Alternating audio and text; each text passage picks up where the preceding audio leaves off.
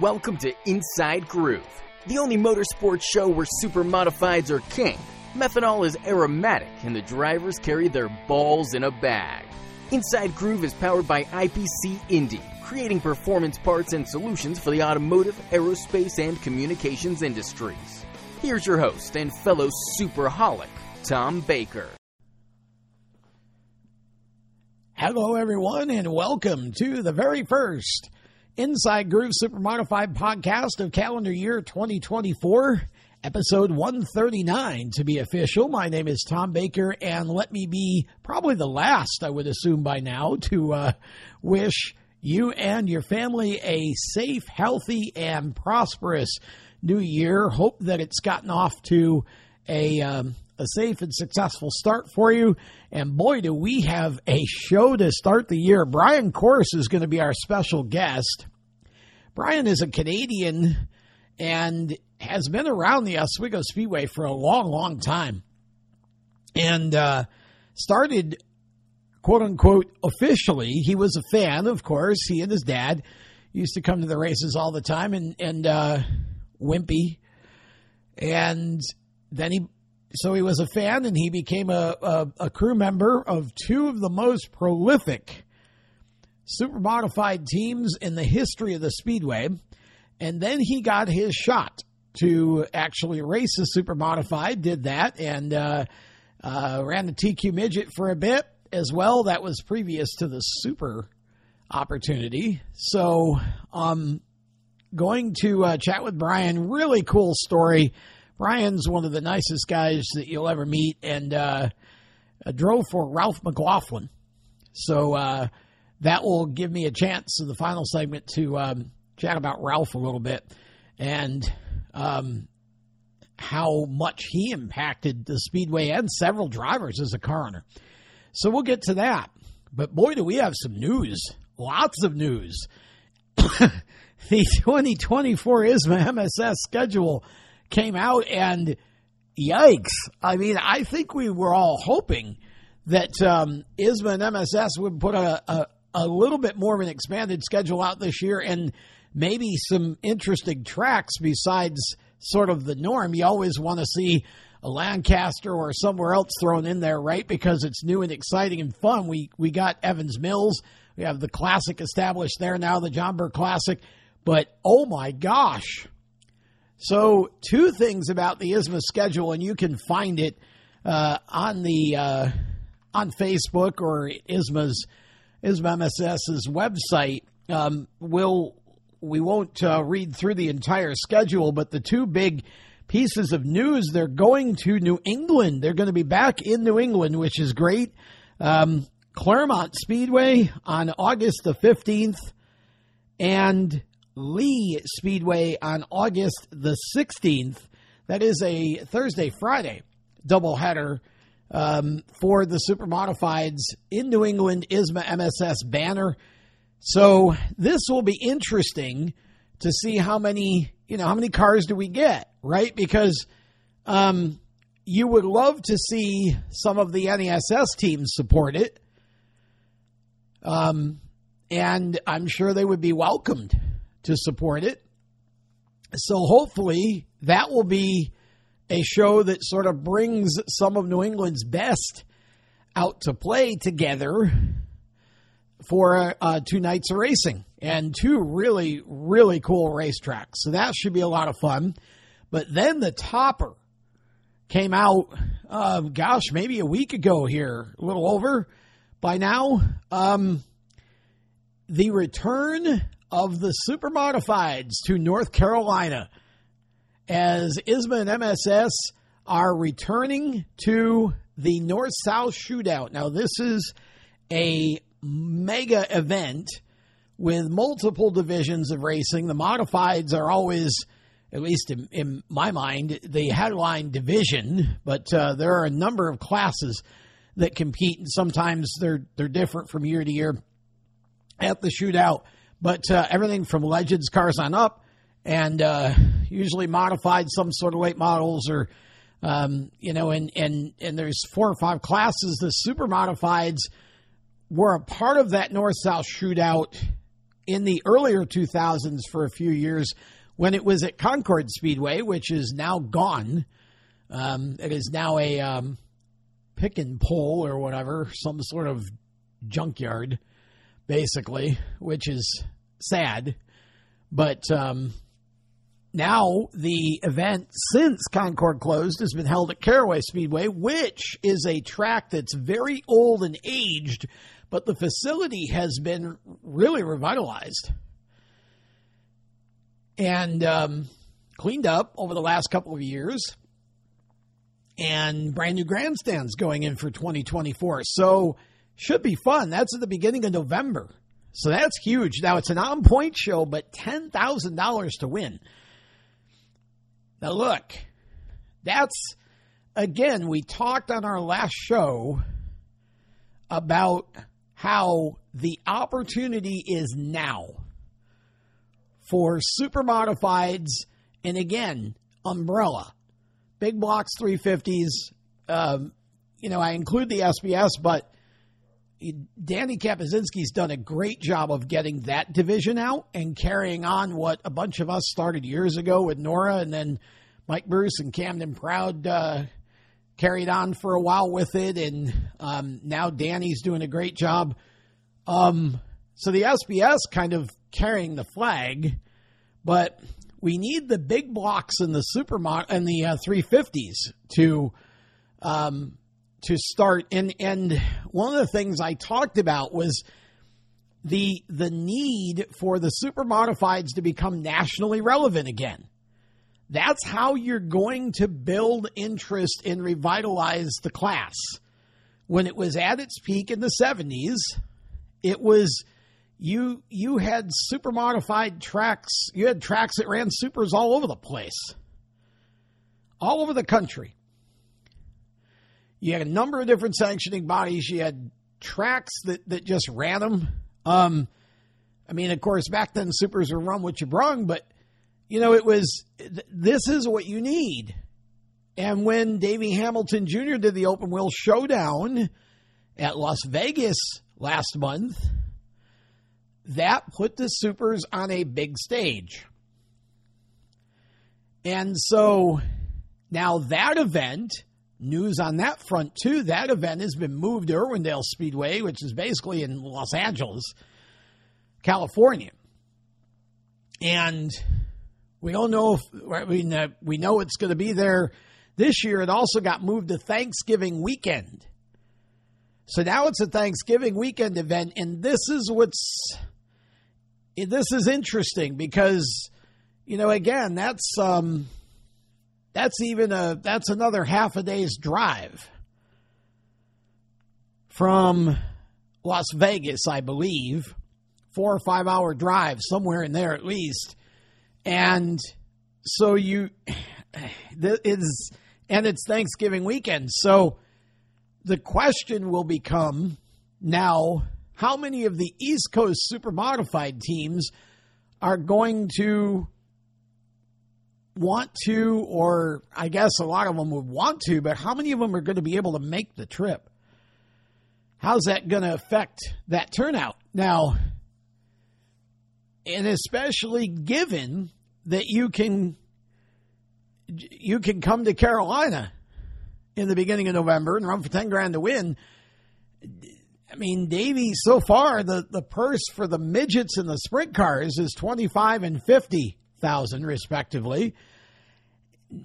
Not seeing a lot of movement in the super modified payout.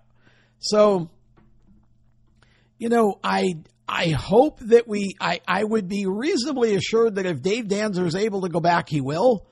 That's just me saying that. I haven't talked to Dave. Um, you know, maybe you would see, perhaps, maybe you would see Otto Sitterly in the Dakota car Maybe.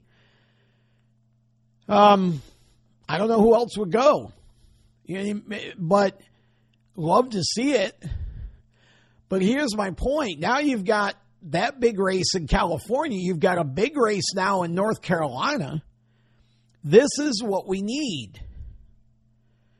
The 350 Supers had a chance to run during speed weeks in Florida, and that didn't happen. I'm I we I can't emphasize enough the the the opportunity that exists for them for next year. Too late for this year now, but but we we would have to be able to because you, you won't draw enough cars if you only have one set of rules. And this is the problem with the 350s now. You got crates and builds, and it's divided just like the big blocks were. You, so in order to be able to get any you know bigger money shows or or make it make sense for a promoter at a at a place like down in Florida at Auburndale there is definitely, uh, and I can tell you that the the the uh, the goal for 25 is not just to have the Florida show, but there's one that we're planning in the Northeast as well. So the opportunity for the 350 Supers is there, but we would have to be able to get the guys to agree to some sort of a you know, a rules package here that that allows the cars to be able to run competitively together, and then you can do the necessary work and and get put the money where it needs to be to make to make it worth it. But there's there's opportunities. We talked about the super modified that was on display. I guess it was a 350 at um, the PRI show in Indy beginning of December this past year. This is the time.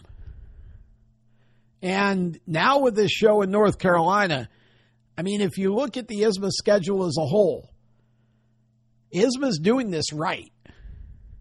They've got New England, they've got Uh, New York, Oswego, which is still.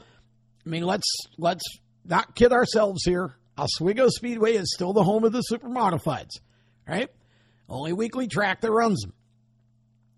But so you've got strong presence at Oswego through the Nicotra's series. You've got the two New England shows now. You've got a, a, a strong Midwest presence with the Super Crown Nationals and the um, the the the race up in Michigan, the Great Lakes Classic, and now you've got North Carolina. So you, you're dipping now into the southeast. National relevance, if that would be the goal, speed weeks, and again, it doesn't have to be the big blocks. We're just trying to get exposure for the super modified division as a whole. Speed weeks should be a must. It's about the super modifieds are about the only major division that isn't running down there and hasn't for 30 years. So if th- there's, we need to, again, we got to get everybody to start thinking bigger than themselves. We've got to get everybody to think about what could happen for super modified racing as a whole. You've got Davey's Show out west. And again, we may still see, I hope we still see a few East Coast cars go out there. Maybe Thanksgiving weekend with a holiday mixed in. If people are willing to, you know, kind of give up the traditional Thanksgiving day at home with turkey and Dallas Cowboys football. Dallas is bringing back Mike McCarthy. So, you know, you can probably skip next year's game um, that's a different show. Sorry. Um, you know, you probably aren't missing much, but um, maybe that'll help. Maybe that the extra holiday and, and kind of that built-in time off from work or whatever, maybe that'll help. But again, just just knowing that that super modifieds are strong out west and they're getting stronger, and that show is still going to be a part of it, um, and and a and a a real sort of um, that's their big deal for the year, I would assume, is that show at Irwindale.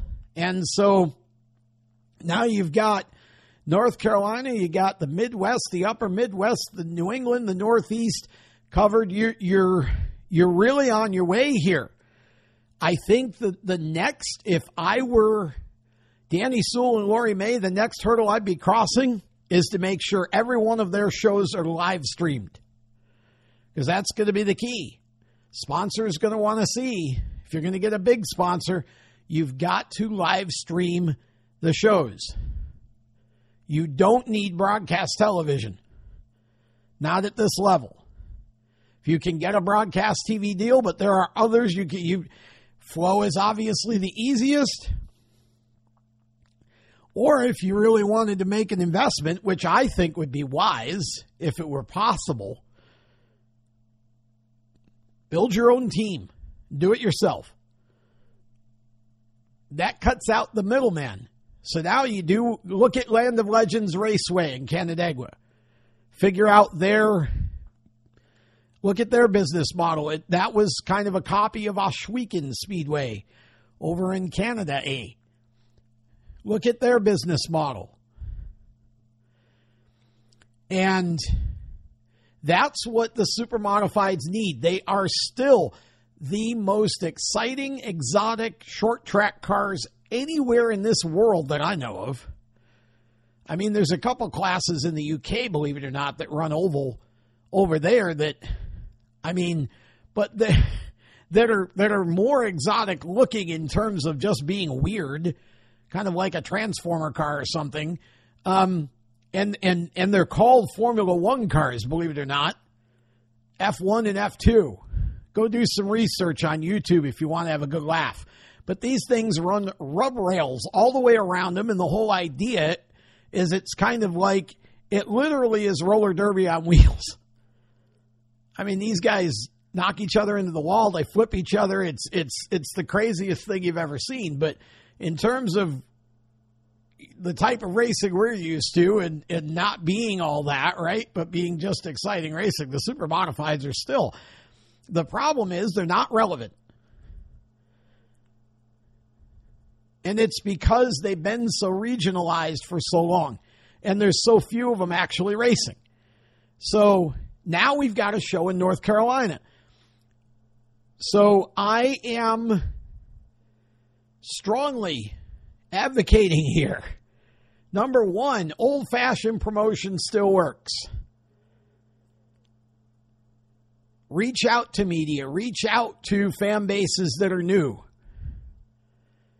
Go into, send, they already sent, I saw that the 95 car, Schillick's car, which is housed down here because that's where Chris Osedek's from, showed up at the track for a photo op. But, I mean, Tell the media, make do some stuff here.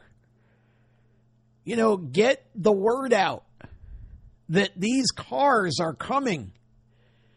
It will draw fans like crazy, and Facebook is not the only tool. Come on. Old fashioned press releases, send them out to the media, the local radio, TV, medias that cover racing down in this area, like me, build the list, do it right. And that would go for the whole ISMA season too. Go into each area. See if there's a morning show somewhere in a market close to the track for crying out loud. Get a driver on the morning show. Get somebody that can talk intelligently about this and hype them up.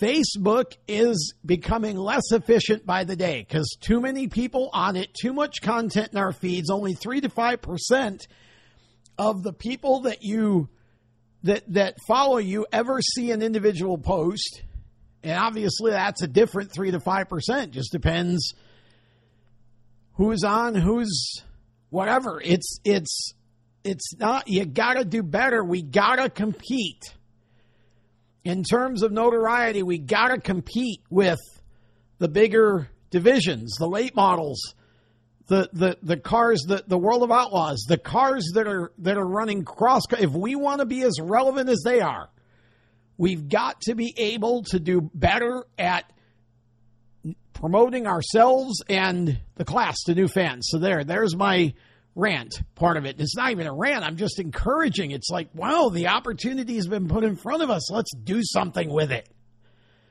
Let's not just show up and race. let's do something with this and get as many people to know what super modifieds are in these areas as we can.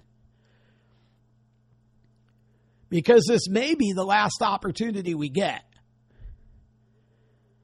I mean, you know, there's only everything has an expiration date. You just never know. And we need more cars and more new drivers. That's what we need. And that's how you get them. You go to where other cars race and other people race, and you show them what you got and say, look, you can have this in your area. And I'm still saying the 350s are the ideal.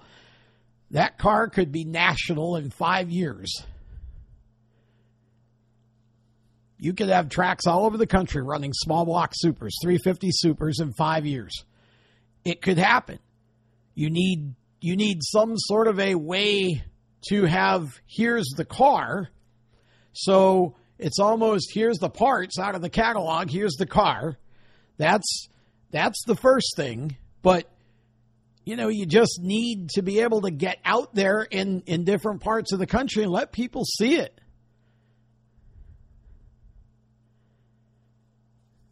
It's there. And the 350, the price point right now to, to, to, to build or buy a 350 and race it, the price point's there. Big block's still too expensive. Sorry. Only so much of the market's going to have a big block, but you can run a 350 super competitively. And they look cool, top wings and all. I mean, I think it's you know, but what do I know? I'm just a guy with a radio show. So, um, congratulations to Lori May and to uh, Danny Sewell and everybody with ISMA. I don't, I, I, I hesitate because I really don't want to leave anybody out that would have been instrumental in this. But I think Danny and Lori, I think, are the two driving forces here. This is a meaty schedule. And now you've got cool race names. So, you know, you're building some legacy with the names of these races. You're building some branding and some legacy so that each area kind of has its own staple again. That's what it takes. Love seeing this schedule. And the Oswego schedule is obviously out. So I mean, John Nicotra has done an amazing job. And good to see Danny Sewell and Lori May also on the ISMA MSS side to see how far they've come over the last couple years. This is a great schedule. It's, it's an exciting time. We need fans to support and we need teams. If if there's a if this 10,000 to win showing North Carolina does not draw 20 plus cars, it won't look good. 10,000 to win. It's an on point show, which is how it should be, in my opinion. But it's 10 grand to win. 20 cars should be the goal. If you show up with 10 or 12, it ain't going to look good. It will not look good. So we need participation. We need the teams to go, you know what? It's bigger than me. So if you know, if I'm going to run the ISMA schedule, or even if I'm not running the whole schedule, I need to run this race. Because this race in Carolina could be very big and very important. And again, you got Davy's show over there. I, I don't know. I, that's a long stretch. That's a lot of fuel, a lot of cost to travel. Like I said, it's Thanksgiving weekend. Um, but it's great for the West Coast Supers and as many of the East Coast teams as as could and will and want to. I think it's great. But we've got one here in Carolina too. So if you're going to only support one of the two, support the ISMA show. And I'm not saying that against Davy's show. I'm saying that we need good support for this Carolina show. And I hope that the NESS cars, I mean, again, there was talk of them coming down here to run their own deal. I haven't heard much more of that, so I don't assume that's happening now at uh, Hickory with uh, the Easter Bunny race for the past late models. But um, the the the the show in, at, at Caraway is going to be a very important show. We've got a chance here. Opportunities there. What are y'all going to do with it? And I'm talking to the the fans and the teams. Opportunities there. What are you going to do with it? Best schedule Lisbon's had in years. All huge news.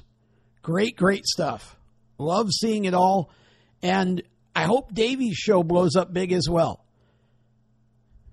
Vegas had Vegas going for it.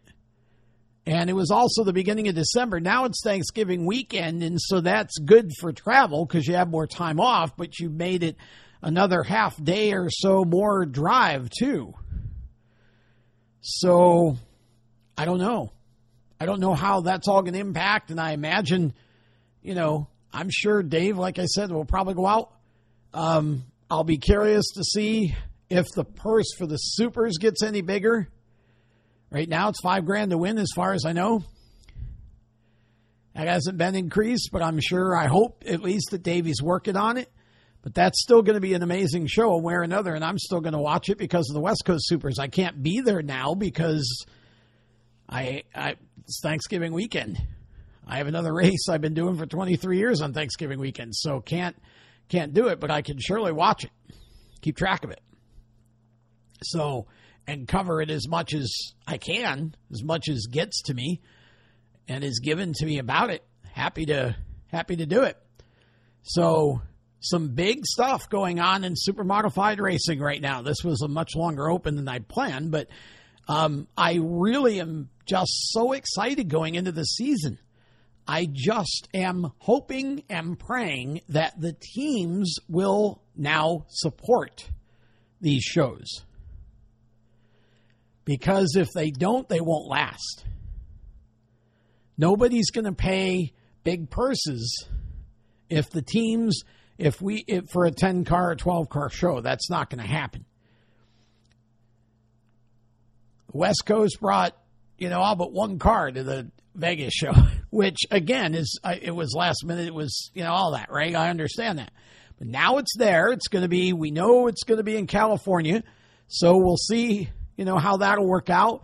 But we know we got one here in Carolina for big money to win. So I'm excited to help do what I can to get the word out down here. Um, but I, I obviously need ISMA to help me do that. They have to get it to me so I can pass it along. So um, hopefully that'll that'll happen. But congratulations, it's awesome. And and of course the Oswego schedule great again, classic weekend.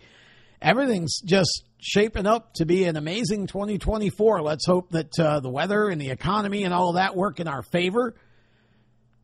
And you know, we don't run into any circumstances that you know would be beyond our control, but this looks like it could be a doggone amazing season for super modified racing. So we're excited to be able to be here for all of it and looking forward to talking about it and talking with as many people as we can. And the first one of the year is Brian Coerse. And you're going to love this. He's coming up next. So stick around. Inside Groove continues right after this. Hey there, barbecue enthusiasts. Are you tired of boring sauces that leave your taste buds snoozing? Well, I've got something that'll make your mouth water and your ribs shout for joy. Wiggidy Wayne Sauces. Wiggidy Wayne Sauces brings you a complete line of barbecue sauces, ketchups, and rubs with flavors from mild to wild. They've got everything you need to take your grill game to the next level. Picture this juicy, succulent meat slathered in their mouth watering habanero sauce, giving it just the right amount of kick. Or how about some lip smacking kickin' hickory sauce that'll transport your taste buds straight to Flavortown? But wait, there's more. They've got apple pie moonshine sauce that'll have you thinking grandma's cooking up dessert on the grill. And for those who like it bold, their Carolina bold sauce will have you shouting yeehaw with every bite. But hold on to your spatulas, folks. They've got an exclusive offer just for you. Visit WiggidyWayneSauces.com today and get a mouth-watering 20% off your first order. That's right, 20% off. So don't sleep on this deal, folks. Head on over to WiggidyWayneSauces.com and let your taste buds go wild with their amazing flavors. Your grill and your belly will thank you.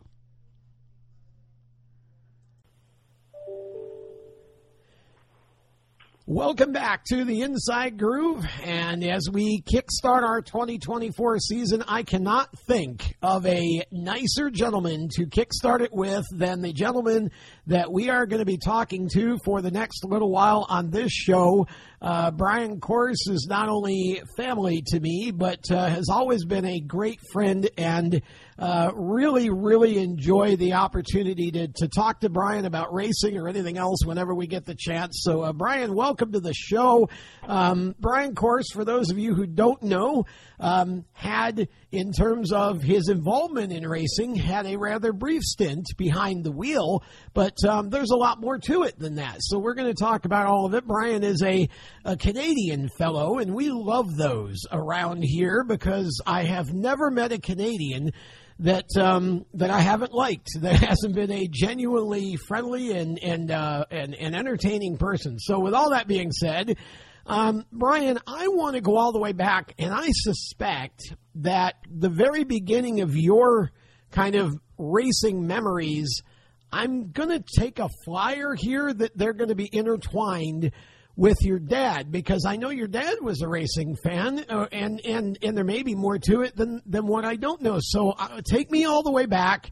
How old were you when you first sort of uh, took a liking to the sport, and tell us what what that was about. Where where did you get introduced to it? What was your first uh, very beginnings with with your connection to motorsports?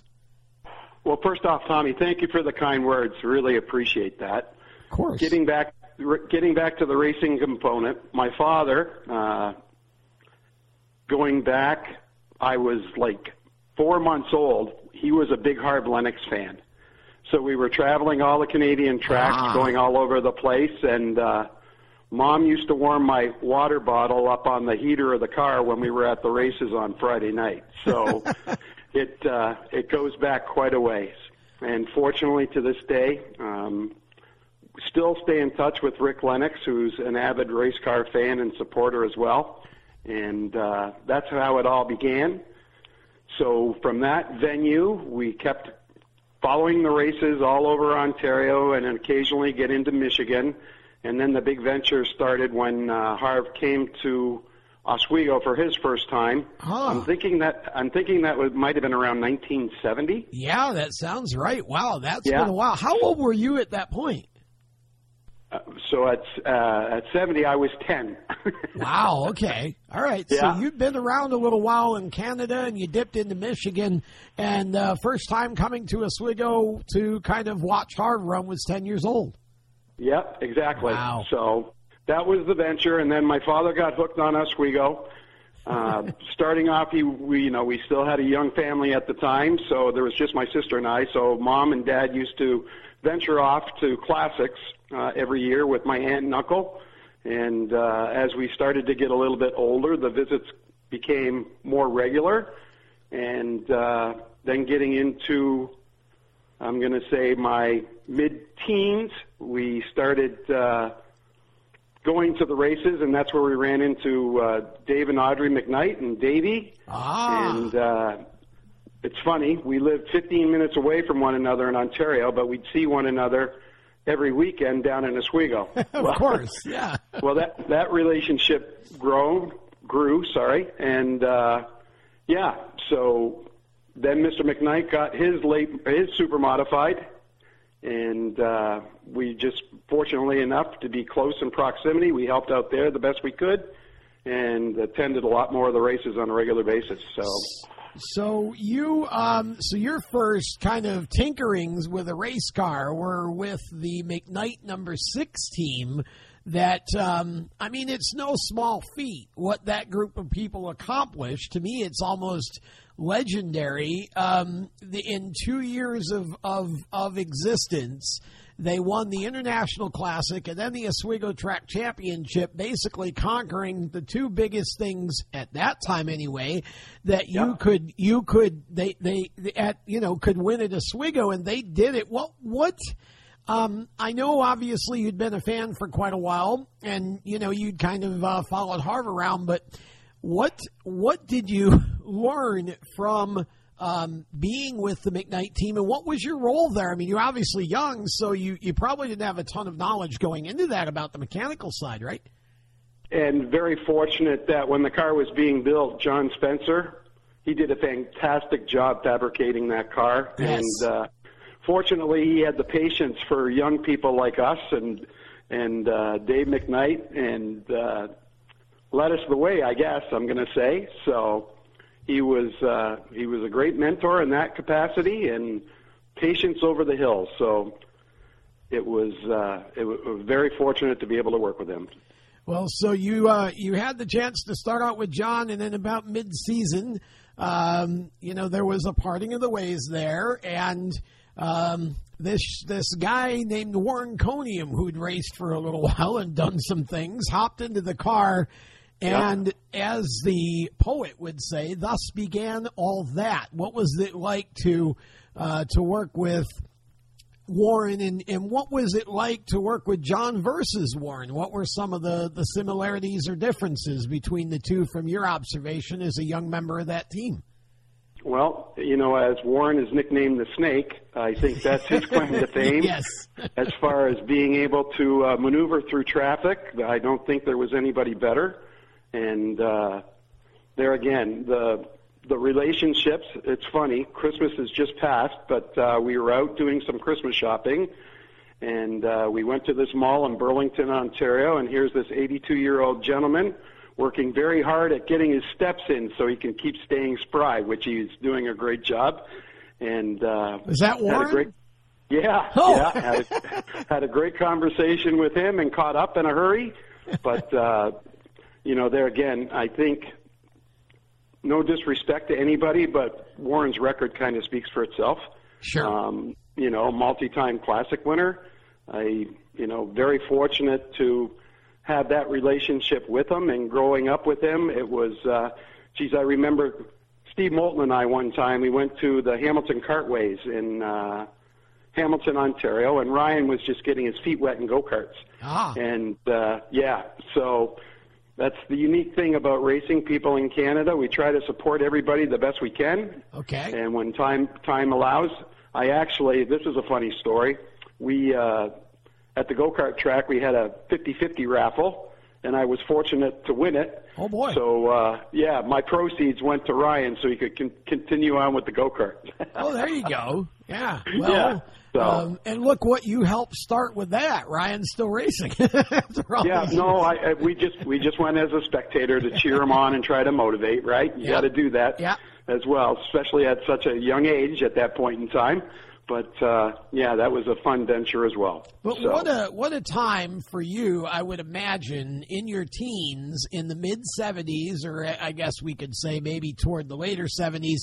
You know, with the the six team with with Warren, because again, if you think about where we were in the sort of arc of Oswego and super modified history, you know, right on the verge of of course, the, the the great revolution to the radical offset, but at the same time, still in that that that point where you had all of the legends, you know, still in competition in one way or another. Bentley Warren had come back, Swifty was there, Yeah. Jimmy was there. You know, all of these drivers.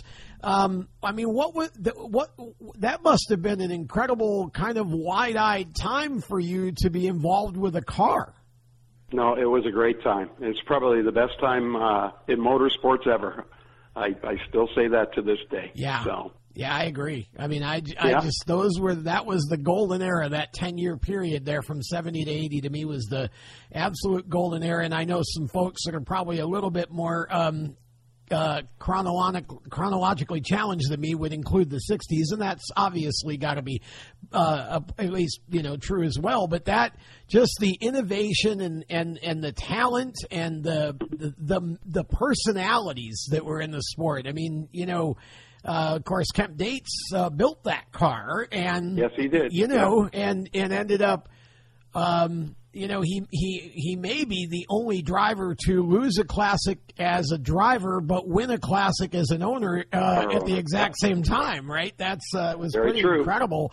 Um, you know, to be able to. So, what was your role on the car? Where did you have a specific thing that you were in charge of, or were you just sort of a, you know, do what we tell you kind of uh, uh person at that point? Well, predominantly it was looking after the fuel okay. and assisting assisting with the, the tires and stagger and stuff like that. So okay, it was uh, it was something that uh, was simplistic and allowed me to enjoy watching the races too. That's great. And what was your dad? Did your dad ever actually get more involved than as just a fan?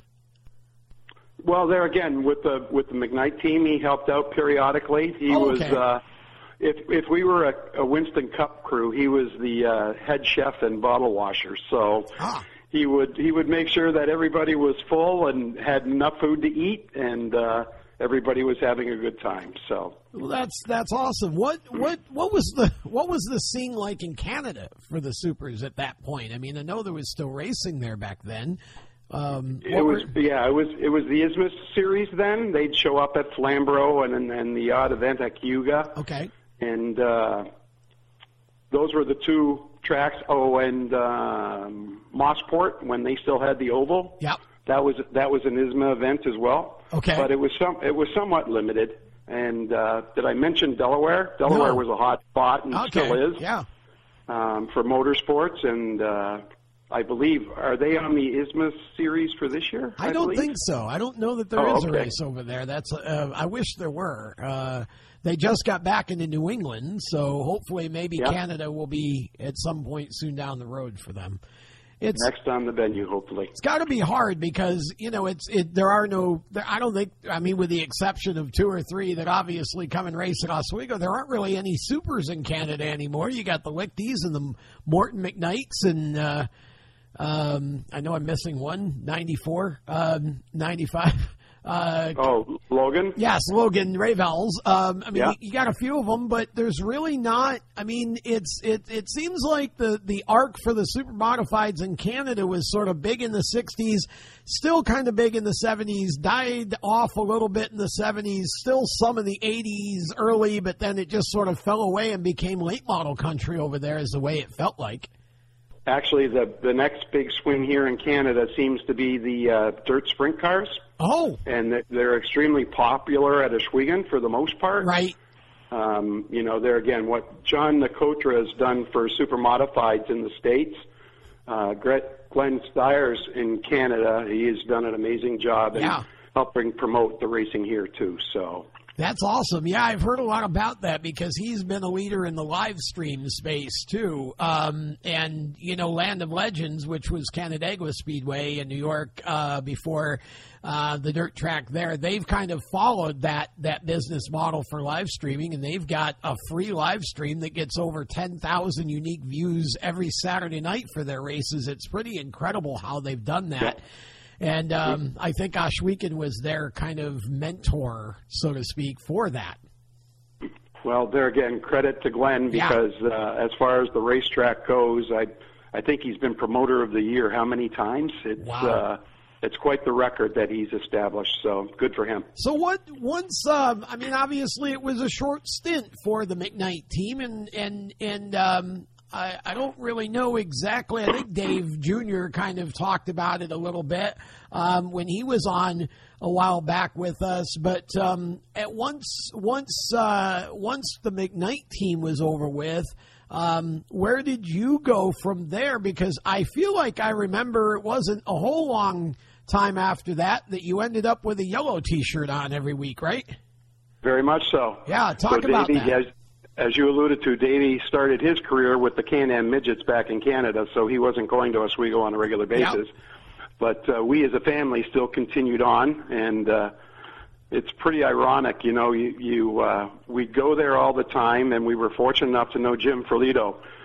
So because of economics and and what the economy was facing at the time, he was kind enough to allow us to leave our motor home at his farm. Okay. And we and we'd commute back and forth every weekend in the car. Ah, so, gotcha. so then we'd get to the racetrack, and uh, the first couple of weeks we were just standing around, not doing anything, and then fortunately was able to uh, develop a rapport with Doug and Tommy and Mr. Heveron, and uh, started a relationship with them, and that that was another great relationship as well. What was that like? Because there again, I feel like, and, and again, eh, you know, the listeners, can, it, it, it doesn't matter what anybody thinks about Doug or Tom or whatever. The, the, the, the question that I'm asking you here is that when I look at both Dave McKnight Sr. and I look at Tom Heveron, both of them approached their racing as a business. So they, they looked at it like, you know, parts are expenses and if we need to replace them that's a necessary you know that kind of thing. I feel like it was not a hobby for either of them. If they were going to do it they wanted to do it to the very best that they could and i you know i feel like that's kind of how tom ran that that outfit there. Um, again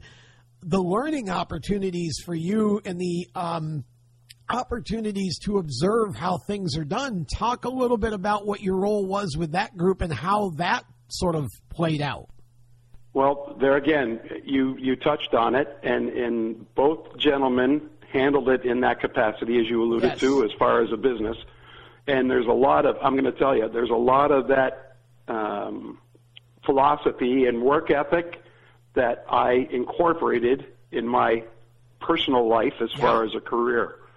And uh, both of them were great mentors. Um, both of them were extremely honest. And uh, in this day and age, I I could not appreciate that more.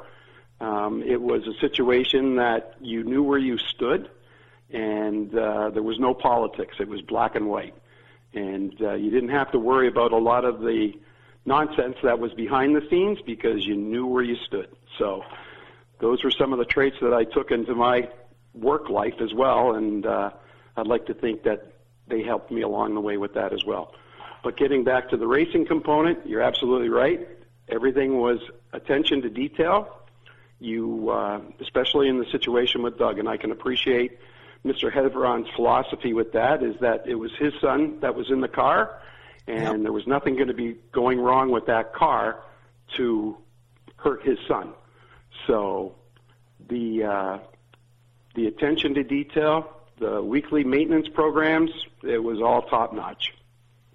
It seemed that way. Now, what was your role with with that group? Was it much the same as what you were doing with McKnight as far as fuel and all that, or what? Yeah. what- For the for the most part, it was there again. I was the guy that was out of town, so I'd show up on holidays or if there was a Canadian statutory holiday or something like that, stay down longer to try to help out. Okay. But uh, being four hours and 250 miles away, it was pretty tough to uh, be there every night to try to help them out. So it was more of a weekend, uh, extended holiday situation where we get together and you know part of the part of the unique thing about racing is it's not only about the racing it's about the relationships Yes.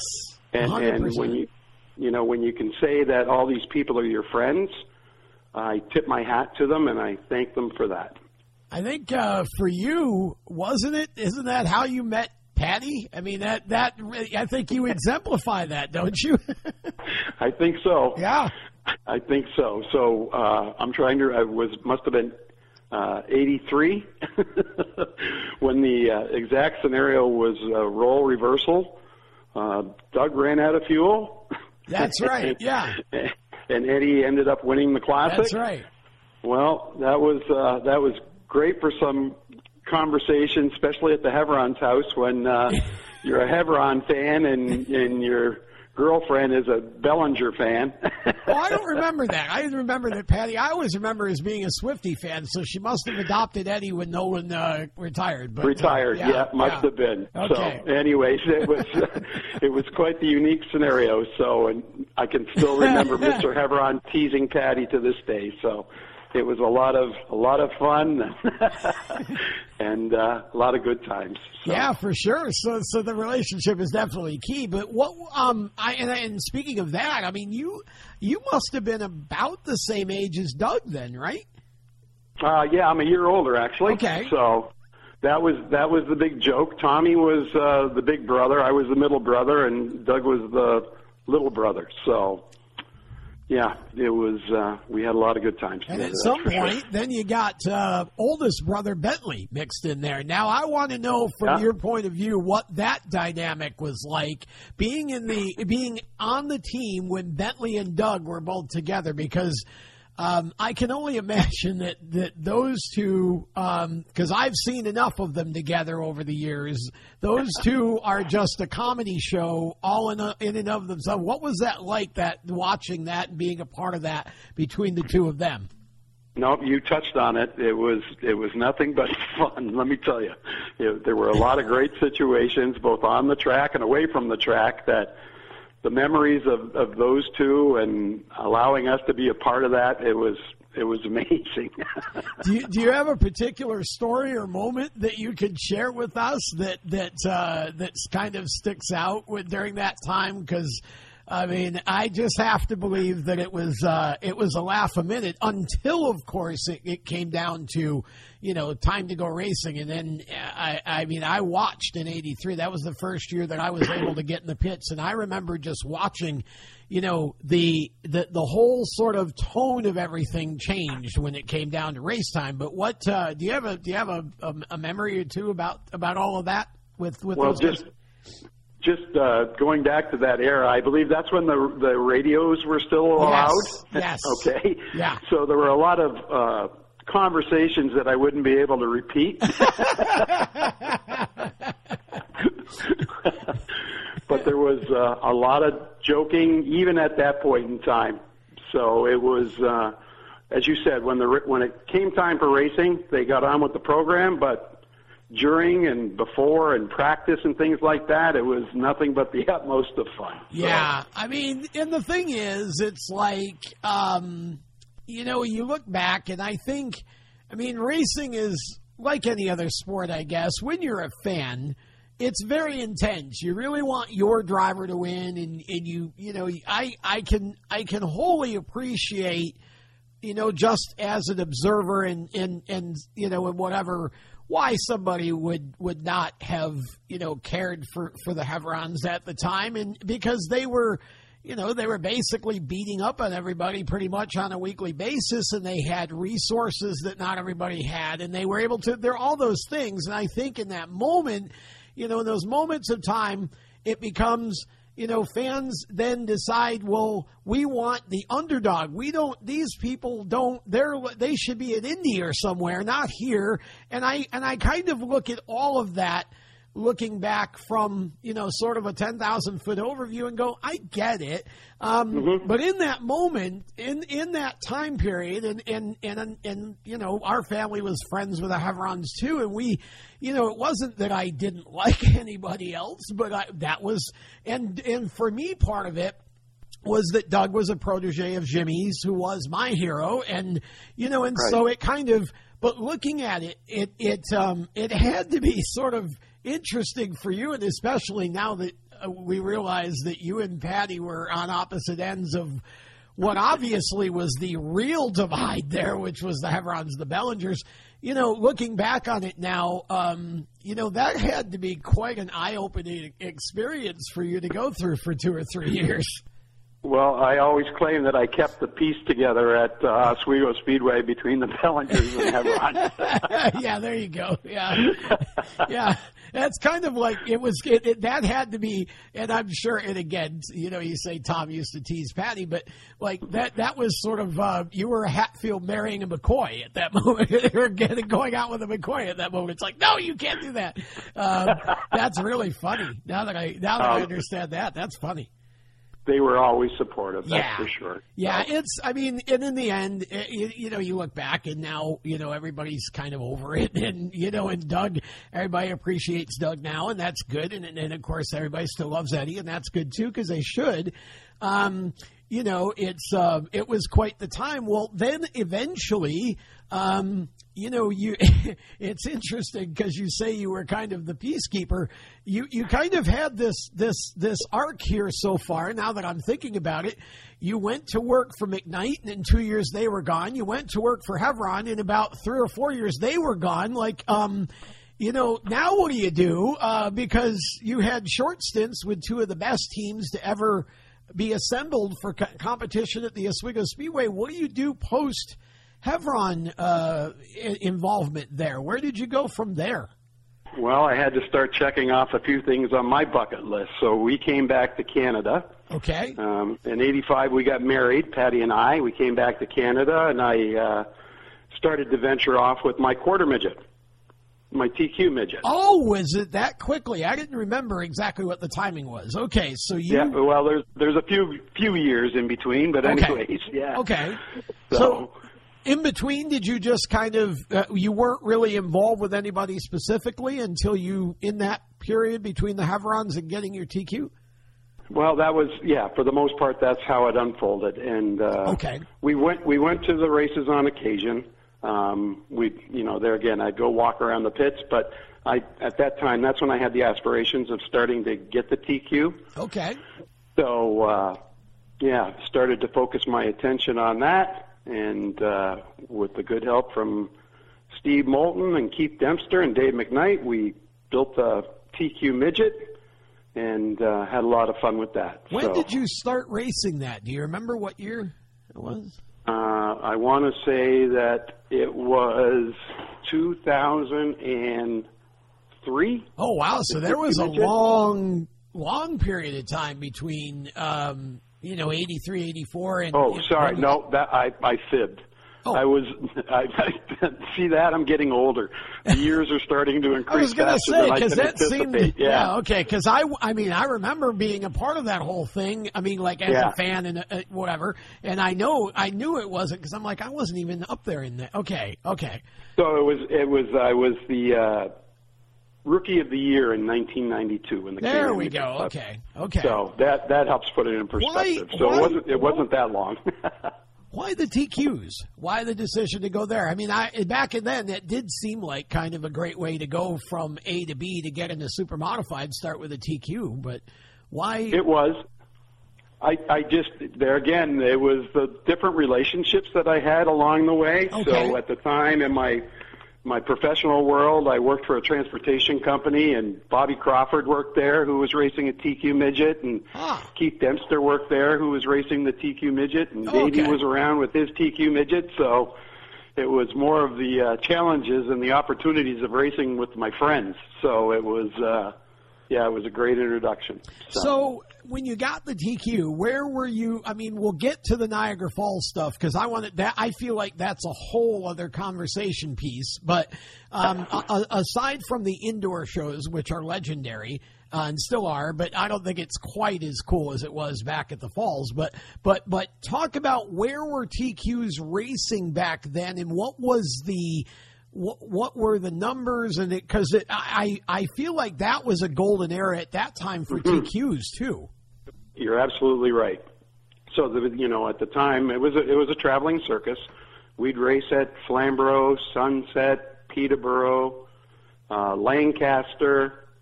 Um, for the most part, those were the predominant tracks. Okay. And and at the time, uh, the TQ midget they were up to 35 to 40 cars per event. Yeah. So it was it was a very strong group of cars, and competition was keen, and uh, yeah, it was it was a lot of fun. So How did you adapt? What were the first? Because you had never. It wasn't as if you grew up racing go karts or any of of that sort. How did you? What was it like for you to transition from fueling the car to actually turning the steering wheel? so going back to the Niagara Falls indoor show, there was a there was a bet going on between myself and Dave McKnight, and if uh, Oh, boy. I was I was a little chunky back then, so the the bet was as if I lost 30 pounds and if I could fit in his car, I could take it out for warm ups. Aha. So that came to fruition, and uh, it was actually funny. I, I ended up uh, taking his car out for the first practice, and the only way I could fit in the car is if I took my shoes off, so I could hit the reach the gas pedals and not have my toes rub through the hood of the car. So it was uh, it was kind of ironic, but that was a lot of fun, and that's what got the itch going. Where we that that uh, year is when we started building the car and having it ready for the following year. So the first event was at the Niagara Falls Convention Center.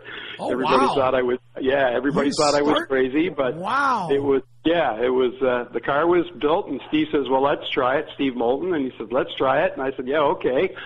So uh it uh it, it turned out to be uh quite the experience, that's for sure. So I want to make a note here for the listeners that we have barefoot Bob McCready, and apparently we also have barefoot Brian Coerse. yeah, Uh, very much so. or at least an evening. That's that's very Yeah. funny. Um, okay, so you decide to show up to what I would consider to be the TQ Classic or the All Star Race. Uh, your biggest, the Super Bowl for TQs is where Brian's going to start his career as a driver. So talk about that first night. What was that like? Well, first off, I was very fortunate that Bentley was driving for Harry Macy at the time. Uh huh. The nine car. And exactly, and because of the relationship that we had, he was kind enough to uh, every time he was going out for practice, he'd give me a little wave and kind of like, "Hey, come follow me." So uh, Good luck we- with that. yeah, we t- we took it we took advantage of that situation, and uh, he helped with some finer points as far as getting around. So it was it was the first my very first race indoors, and I got to start on the pole. That's funny, and and I was probably there looking back because we there were you know my brother and I and we all used to go to as many of those as we could. I was probably there. I don't Yeah. remember it though, but seeing you, knowing that you started on the pole, and again here again, this is the biggest like this is close quarters. Like it's. And you're starting on the pole. What's going through your mind when you go? well, this this is this is the best part. My good friend Dave McKnight is starting outside of oh, how, how perfect, right? So there's no way he's going to beat me going into the corner. I've heard that before, and it, and it hasn't yeah. ended well. well, fortunately, I got stopped in time, but I saw the the uh, foundation of the brick wall at the end of the corner fast approaching as as Dave slammed on the brakes and drove underneath me. well, that's where the experience paid off, right? We Exactly, Yeah, yeah. yeah. Wow. So that that was a big joke. It's like, well, at least I beat you going into the corner. I beat you into the corner, if not coming out. Yeah. So That's and funny. the the night the night ended up I finished sixth in the B main, so I was quite happy with that, and the car was still in one piece, so could come back to race another day. For sure, and and you did. You raced TQs for a little while, um, and and and uh, and I know you really enjoyed it. Uh, Talk about, give us some highlights. There's some, you know, kind of uh, talk about your career a little bit. How long did you actually run those cars? I ran it for a couple of years. Yeah. Um, the first year, I believe I was like 12th in points out of the some 40 cars that were there, and that's what enabled me to win Rookie of the Year.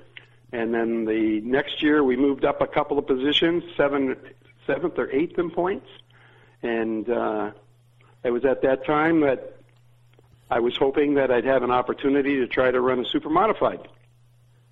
As one that- does at that point. Yeah, I'm running a TQ, and you know Dave McKnight, Keith Dempster. I mean, you know, Yeah. there's a list of of those, right? Uh, Samet, you know, that all came out of the TQs. So now Brian is getting the itch to step up and run with the big boys in the supers. So take us forward.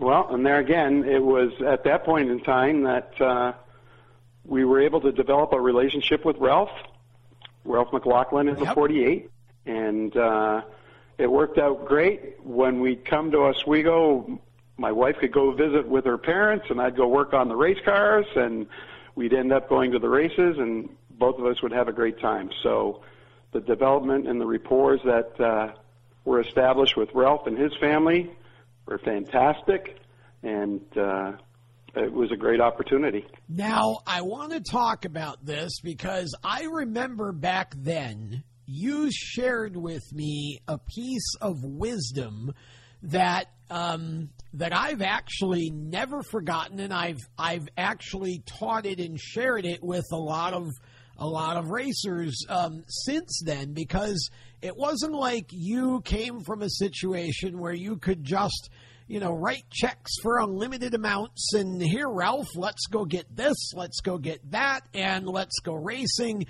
You got pretty creative with your sponsorship and your marketing in terms of you know cash product if you you know talk about how because i remember you saying i would literally take almost anything and if i didn't need it i would sell it and there's the cash to put toward racing talk a little Yeah. bit about the the ingenuity of that because i'm not so sure that back then everybody was so creative and even right now i still think that's great advice in a lot of ways so talk about all of that from a, a business perspective how you approach that to be able to have your dream of racing the super Well, it was. It gets back to the situation. My wife and I had an agreement. I could I could race all I want as long as it didn't affect our personal income money. Sure. So that's where the marketing component came from. And yeah, there again, I I will. You know me well enough, Tom. I'm not afraid to talk to anybody. No. It's a family. It's a family trait. We share that. And uh, yeah, and uh, if if you sit there and you, you're fortunate enough to get in the door of a of a potential sponsor, you just listen and see what they have to offer, and if they have anything, regardless of what it is.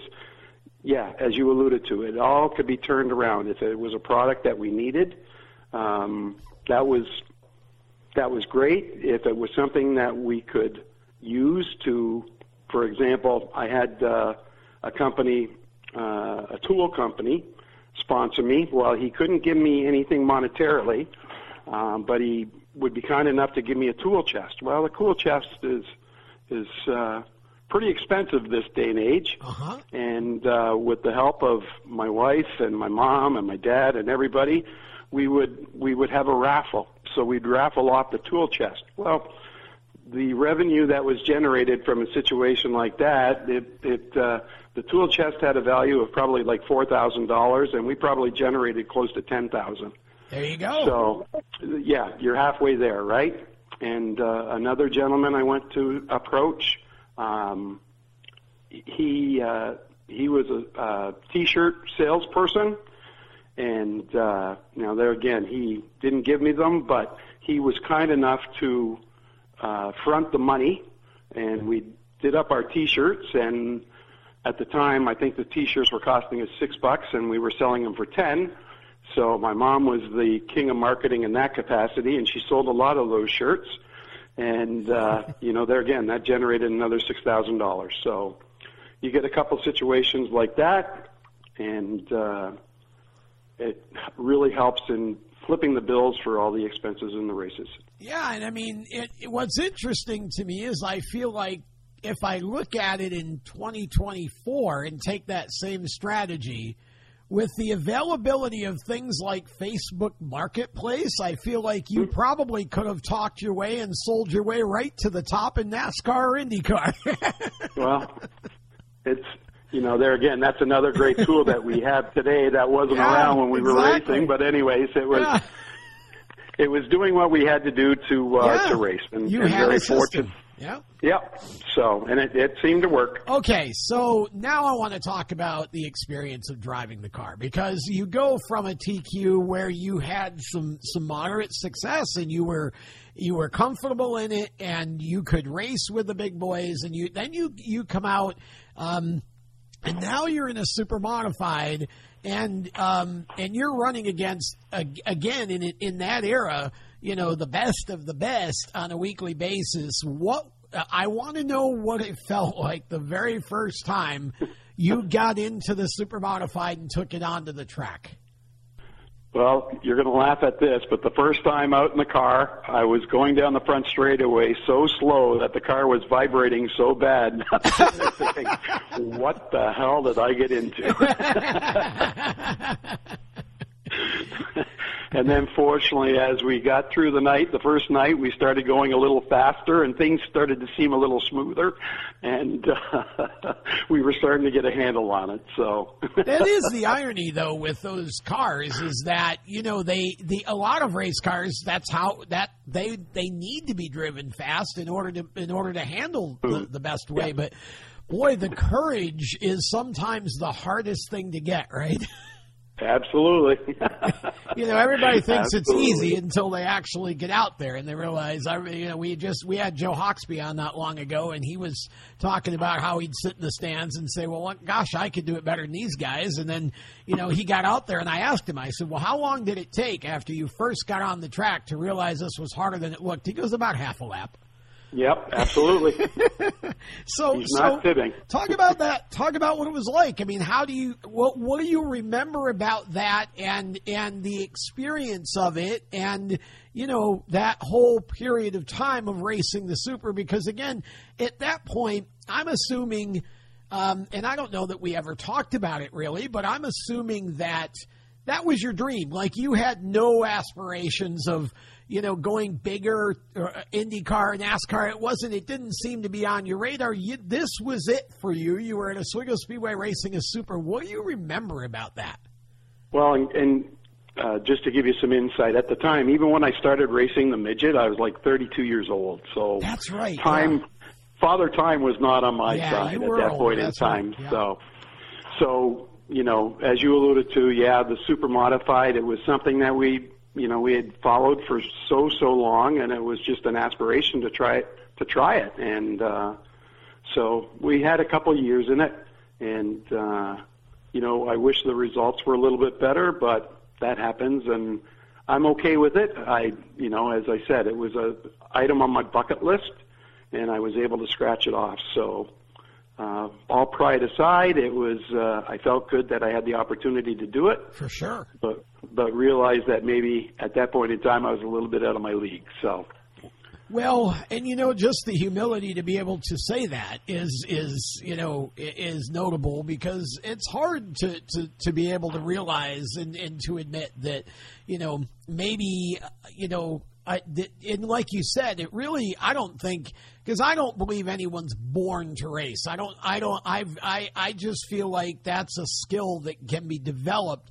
But you. Yeah. You know, again, like you said, you know, Father Time maybe wasn't quite in sync with what you yeah. were trying to do, but you you had a great time and you did it the right way and you know and, and we're we're able to to achieve that goal that that so many other people would have given their and still would give their eye tooth to be able to do and you were fortunate enough to do it did you um, I, I mean, I, I, I'm sure the answer probably will be Oswego, but I know you ran other tracks during that time. What What are your memories of? Because I think one of the coolest things, and you, I'm sure you, you did it with the TQ too, is traveling around and going to different tracks. And as a driver, I would think you know, you naturally develop tracks you enjoyed, tracks maybe not quite so much. Um, mm-hmm. What was there? Were there some tracks that you really enjoyed running with the wing with the with Ralph's car?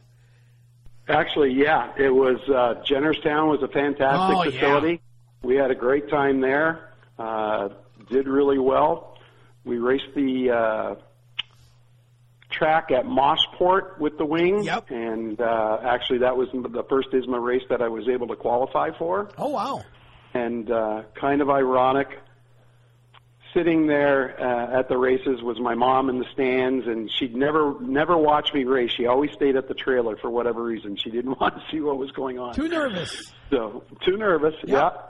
So uh, it was at Mosport. I was coming out of turn four and got on it a little too quick and spun it out. And my oh. I turn around and I look up and there's my mom sitting right in front of me with her head in her hands. and she finally lifted her head up and uh, I gave her a little wave.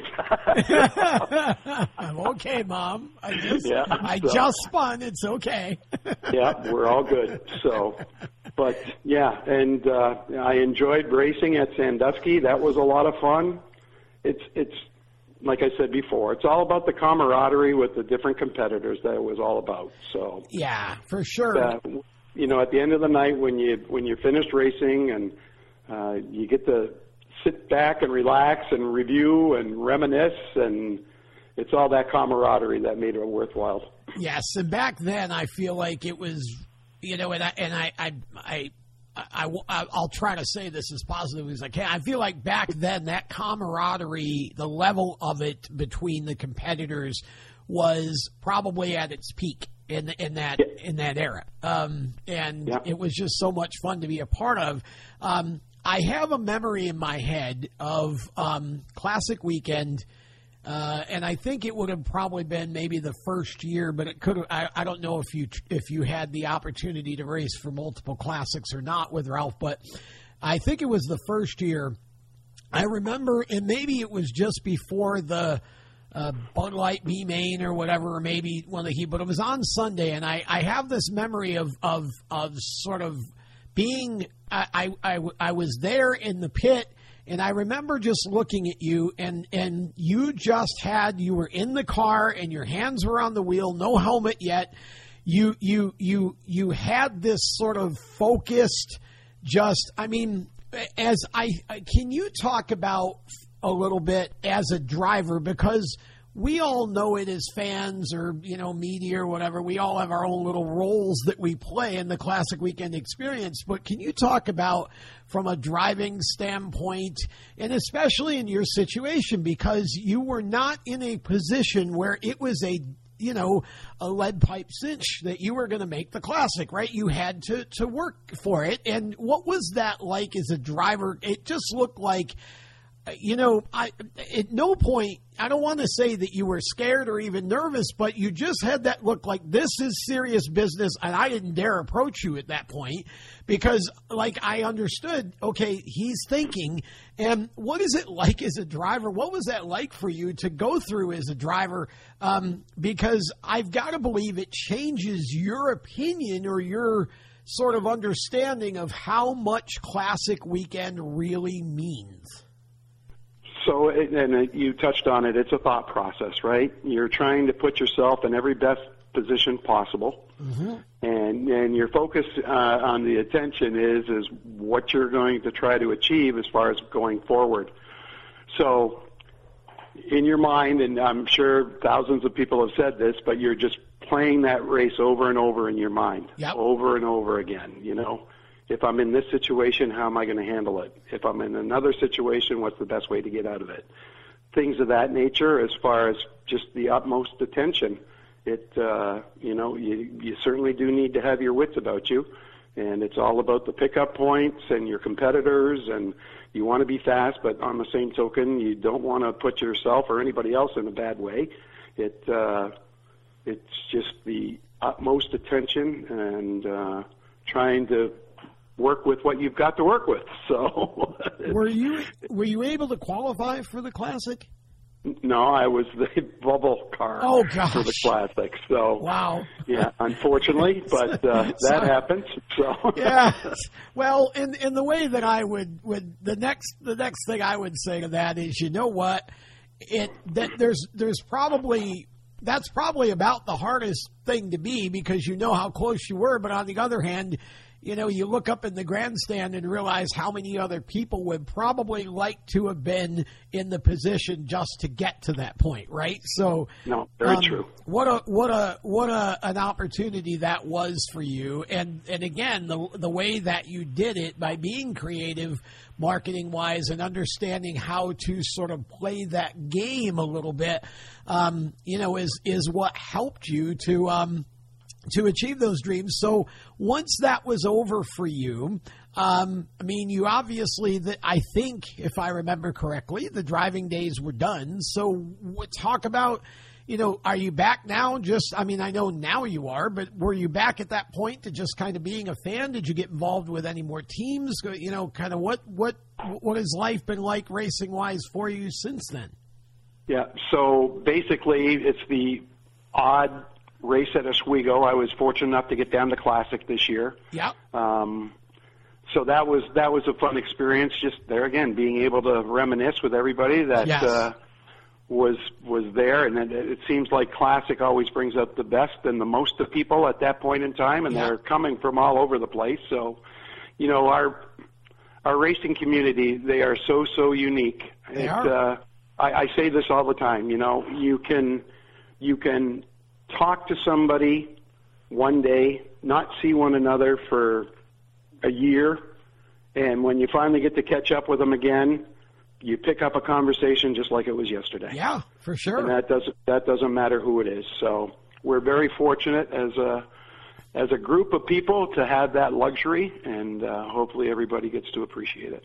What would you say to a younger driver coming into the sport now in a position similar to yours back then, where, okay, we don't have, uh, uh, and obviously there would be an age difference, but we don't have a million dollars here to do what we're doing. What, what would you say to a younger driver about trying to come in, and I'm not talking NASCAR or IndyCar, but just again, kind of the level you were at. What would you advise of them to do?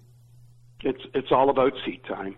You know, if it's something that you desire, if you're able to get into it early enough, it uh, get out there and just run as many laps as you possibly can, and uh, your success will will grow from that those experiences. It uh, the more seat time you get, the better you get. There's no ifs, ands, or buts about it. Now, you actually, I don't think you still do, but you worked for at least a period of time with Brad Lichty, right, for his trucking company? I did, yeah. Talk and, about uh, that. Well, helped him out. Uh, I was the uh, general sales manager for the company, but Ah. being a small being a small company, you have to wear a lot of different hats. So Sure. it uh, no, it there again, it proved out to be well, and it was during that area when Brad bought Cayuga, and uh, right. I I assisted him with the uh, sales and marketing of the racetrack, and actually we had some pretty good success considering the short amount of time that uh, he had bought the track. So at the time they had the uh, Pinty Series cars there, and we were able to secure some sponsorship with Ford, and uh, that helped pay for a couple different events throughout the course of the year. Um, yeah, the the uh, the marketing aspect, I I enjoyed that. I enjoy meeting people. Um, when you have a product that you believe in and that you're able to sell, it makes it easy. For sure. And uh, it was it was that that in itself was a lot of fun as well. So You had a you had in in its own way. I feel like you had a very fulfilling um, racing career, uh, it, where you know in many different aspects, and and the relationships and the friendships that you were able to build in that time. So many of them obviously have carried forward. Are there are there folks that you still kind of keep in touch with on a regular basis? Um, yeah, talk about all, that. all the yeah all the time. As you alluded to, Facebook's a wonderful tool. yes. um, you know, all of the relationships that I have, and there are so many good pages on Facebook as far as the Speedway and different people that are members of it. That uh, yeah, conversations are ongoing daily. It's uh, it's a wonderful tool. It's great.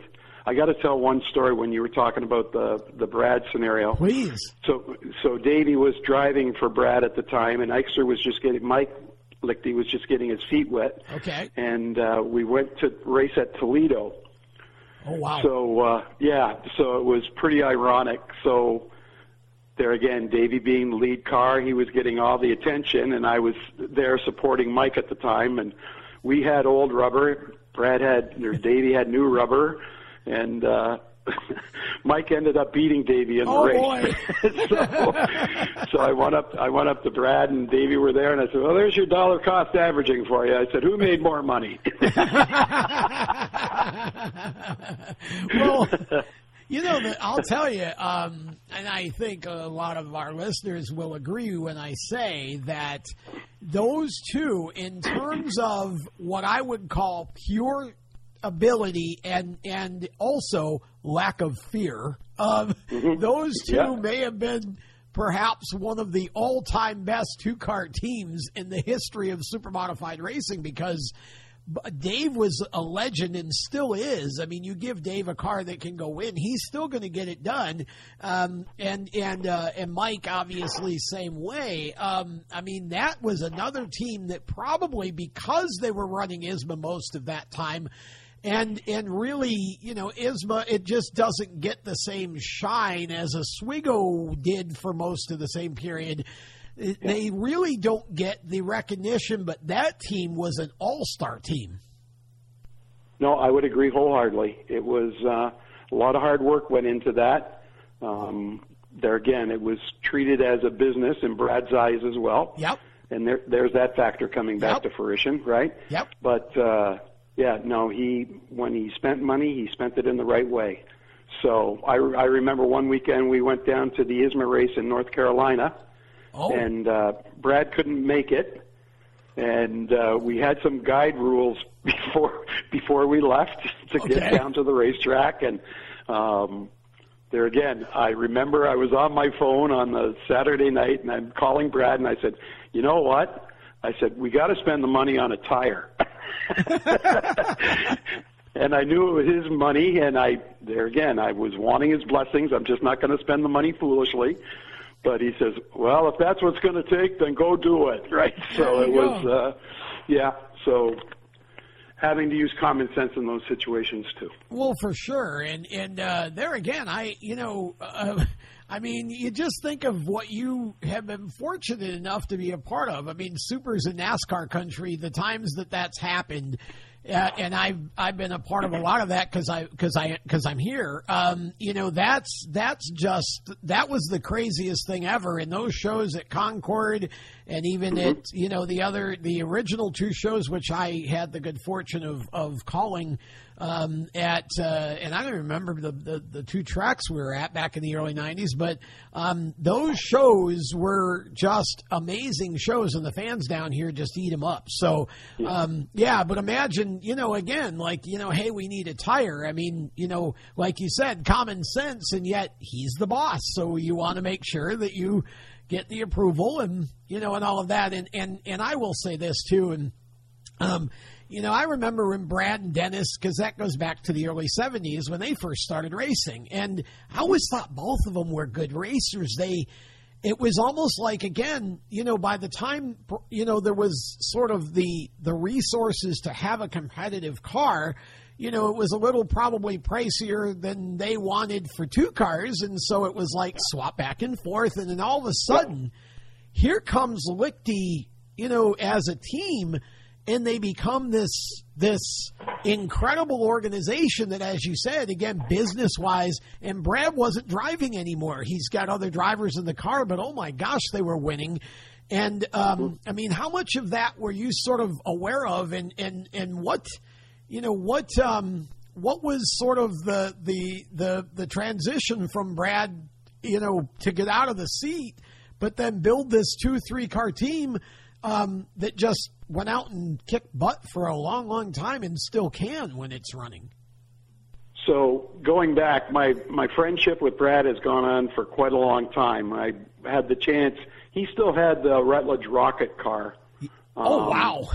Yeah, so I was just a young kid, and we went to uh, race in Kalamazoo. So our okay. relationship is long and well established. So going fast forward, when when uh, the relationship with Davey and Brad came together, uh, I'm going to kind of toot my horn here and say that I was fortunate enough to persuade Brad into putting Davey into the car for Classic. Oh, okay. So, Good job. Well, it was, you know, there again, he he wasn't real fond of racing Oswego, and uh, he still had the car, and Davey had just lost his ride, so I said, you know what, it's classic time. I said, maybe Davey can help with some funding or something like that, but give it a try. And uh, so that came together for the first classic, and unfortunately something broke on the car. So Brad was kind of feeling bad because it was uh, uh, not a driver error; it was more like a mechanical error. Sure. And then uh, he offered Davey the ride again at another track. I can't remember exactly what it was, but anyways, and that was the that was the beginning of that relationship as well. So, okay. it was it was uh, good for Brad. It allowed him to race when they wanted to, and uh, I'm going to say that Mike was getting a good education. He was racing go karts at the time, and there again, it helped his experience and the learning of. I got to hand it to Davey. He, from a fabricator standpoint, he's amazing, and he does a really good job. So I'm sure there's a lot of points that Mike picked up along the way from working with Davey and building the different cars and things of that nature. So it uh, it was a win-win for everybody. Mike's so. had a great career as well, and I and I know that in in sort of a um, a bit more of a distant way, but yet still a part of it. Ryan Coniam has driven for Brad quite a lot. Um, mm-hmm. You know, two of the top young drivers to, and and again, um, I know you know both of them. You've watched both of them run. You've you know, probably worked with both of them in different ways uh, in those times. Um, talk about Mike and, and Ryan a little bit. You're absolutely right. As far as motorsports, um, we couldn't have better representation in both those young men. They do a great job. Uh, they're both very humble, and uh, they're very appreciative of the opportunities that they get. As far as a competitive standpoint, yes, they are both very, very aggressive. Yes, for sure. They're they're not a they're not afraid to stand on the loud pedal, as they say, and uh, no, just fortunate to have relationships with both of them. Where is uh, what do you know? I mean, I think because uh, we, I feel like um, we've sort of lost Mike a little bit in in in the in the um, ecosphere here. Um, you know, still runs some races, but it seems like um, Brad's involvement and Mike's involvement in super modified racing has become less uh, to a degree. Um, you know what? Where what do you know about where that all is right now? So my understanding, uh, I know that Mike was trying to get a, another transportation company up and running. Oh wow! And I believe, and I believe that's coming full forward. And obviously, transportation industry requires a lot of time and dedication sure if you're going to make a go of that. So uh, I believe that might be a little bit more of the focus. Um, I know that just before the season ended, uh, Mike Lichty was trying a sprint car and he he uh, borrowed the likes of Steve Moulton and went for some practice laps. It wasn't it was a closed track session. Okay. Uh, where they were here at Humberview and uh, or Humberstone, sorry, trying okay. to yep. uh, just trying to get some laps in to see if he can get a feel for it. So that might be a little bit of a direction. I you know there again, time is precious, and uh, if you're trying to run a, a transportation company.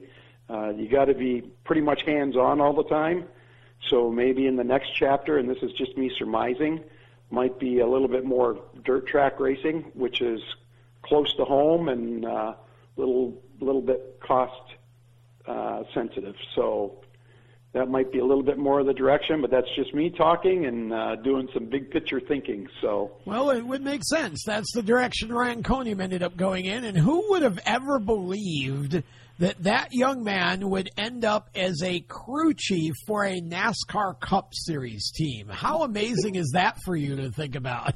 No, absolutely incredible. It sure is. It was uh, when it when the whole thing transpired.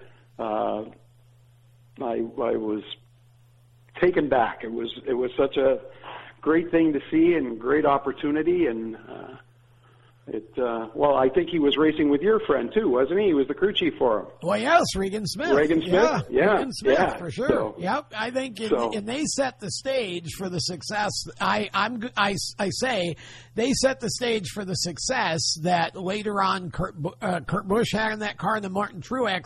And ironically enough, Truex's biggest years came with Cole Pearn as his crew chief. Was Father yeah. Ron? Of course, they're Canadians. Father Ron actually raced a super modified and ran a Swiggle a couple of times in the earlier yeah. 70s. And he actually, uh, I believe, one of his first super modifieds was uh, a purchase from Harv Lennox. So it was Oh. one of Harv Lennox's cars. What a small world. Mhm, it's it is. incredible how Life that is works. a network, right? yeah, and it really is. That's it's really a crazy story. Um, uh, and I've I've said, you know, all along, and I keep saying it from a generational standpoint, I don't know if there's a division of racing that really um, exemplifies multi generational involvement more than the super modifieds do, and mm-hmm. you've just uh, kind of tied another loop into that. But um, well, we certainly, um, I can say as a fan and as somebody who really uh, loves super modified racing. We we we miss uh, Lichty's being involved in that, but I can fully understand um, as a person in business. I can understand uh, Mike's commitment, obviously, to, to his his deal, and and uh, and you you said at the top of the call that dirt sprint cars are becoming much more popular over there in Canada, and so uh, it would make sense that maybe you stay a little bit closer to home for a while and still scratch your racing itch, but at the same time, um, leave yourself uh, a little more time availability, and also, like you said, it's just cheaper. Um, you know, it's it's tough. Super modifieds are quite expensive to, to run and maintain now.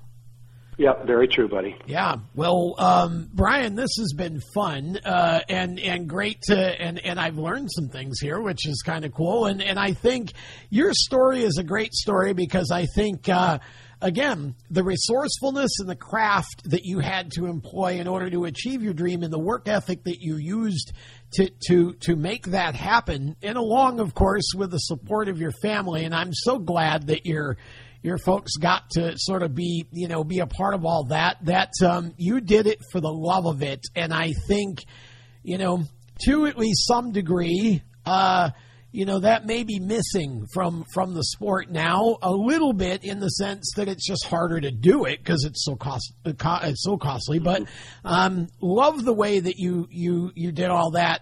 Great memories of seeing you in both the TQ and the Super and appreciate uh, the time that you put into it because as a fan without drivers like you who do what you you did um, and put all that time and effort in to achieve the dream, there aren't any cars for us to go watch. So I yeah. think we always appreciate folks like you and and uh, um, happy to see that you still enjoy it enough to, to come back to the track when you can. And I think now you're retired now, right? What's what's life like for you now? Uh, actually, it's it's funny that you mentioned that. We just uh, Patty and I this past year we moved out of the GTA area from uh, Oakville and we went to a little quieter area by the name of Crystal Beach, which is okay. just outside Fort Erie. And uh, yeah, we're loving it. The the transition has been really great. Um, the community is great, and it's got that uh, small town feeling again. So we're we're looking forward to our next chapter here. Well, I uh, I'm going to throw this last question in just purely out of a sense of fun because I don't I don't get to interview many Canadians, and when I do, I seem to keep forgetting. I'm a uh, as as you know, I'm I'm a musician and a big fan of music. My top three rock bands are all Canadian bands, so I I want to know. Um, so you know, Rush the Guess Who, Bachman Turner Overdrive, pick one and talk about because again, I feel like it is as as as off the, the, the map as this question seems, the relationship between music and racing is so strong, and it's another way in which Canadians came to America and, and were able to achieve success. And so, you know, what uh, the Canadian music scene has been crazy over the years. And like I said, yeah. there's the three bands. So pick one and and and uh, what's what what what was all that like for you? Did you even pay attention to music? Well, I, I did, but I'm going to disappoint you. Okay. in that, in that, uh, my favorite Canadian folk singer is Gordon Lightfoot. There we go. Hey, listen, you're not disappointing me in the least because the wreck of the Edmund Fitzgerald yeah. moved me so much as a kid when it came out on the radio that as I, you know, got older, um, and then Kevin, my, my brother obviously works for the canal system, so the maritime sort of, and I've actually done a lot of um, research into knowing that whole story. Gordon right. was amazing, and that song forever will be etched into my mind as one of the all time most. Um, you know, compelling not only lyrics but the music. I mean, he's he, he was great, and and I no, that doesn't disappoint me at all. What a talent that man was, and and much like Neil Peart with Rush, it's a shame that we've we've lost him. Um, but you know, yeah, I, I'm I'm a it's it's just ironic because like I said, if I think about my top three all time, you know, they're all Canadians. So um and and I love bacon, so I guess we're, oh, we're so I fit right in over there with you probably. Um, you know, you and I should start something. Um, so, there you go. Um, Brian, thanks for taking the time to, um, to, to, to, to, do this and to share your, your memories with us and, uh, you know, appreciate again everything that you've done in the sport and for it. And, uh, uh, wish you and, and Patty uh, all the best in your new situation there. Downsizing is um, is a great thing, I think, in this day and age, and and it um, you know it, it it makes life a little simpler and allows you to enjoy it a little more. I think. Well, thank you very much for your time, Tommy, and wanted to wish everybody a happy New Year as well, and uh, continued success with your show. Thank you so much. And you know what? I'm going to throw one last question because I'm looking at my notes, realizing I missed something that I I consider to be you and Tom Heveron at one point started an organization called Racers Against Drunk Driving, and I want to touch on that for a bit because I know it, it didn't sort of continue forward. But back then, uh, what was the motivation for that? And and talk a little bit about um, kind of how you know how all that w- came about and, and worked out for a while.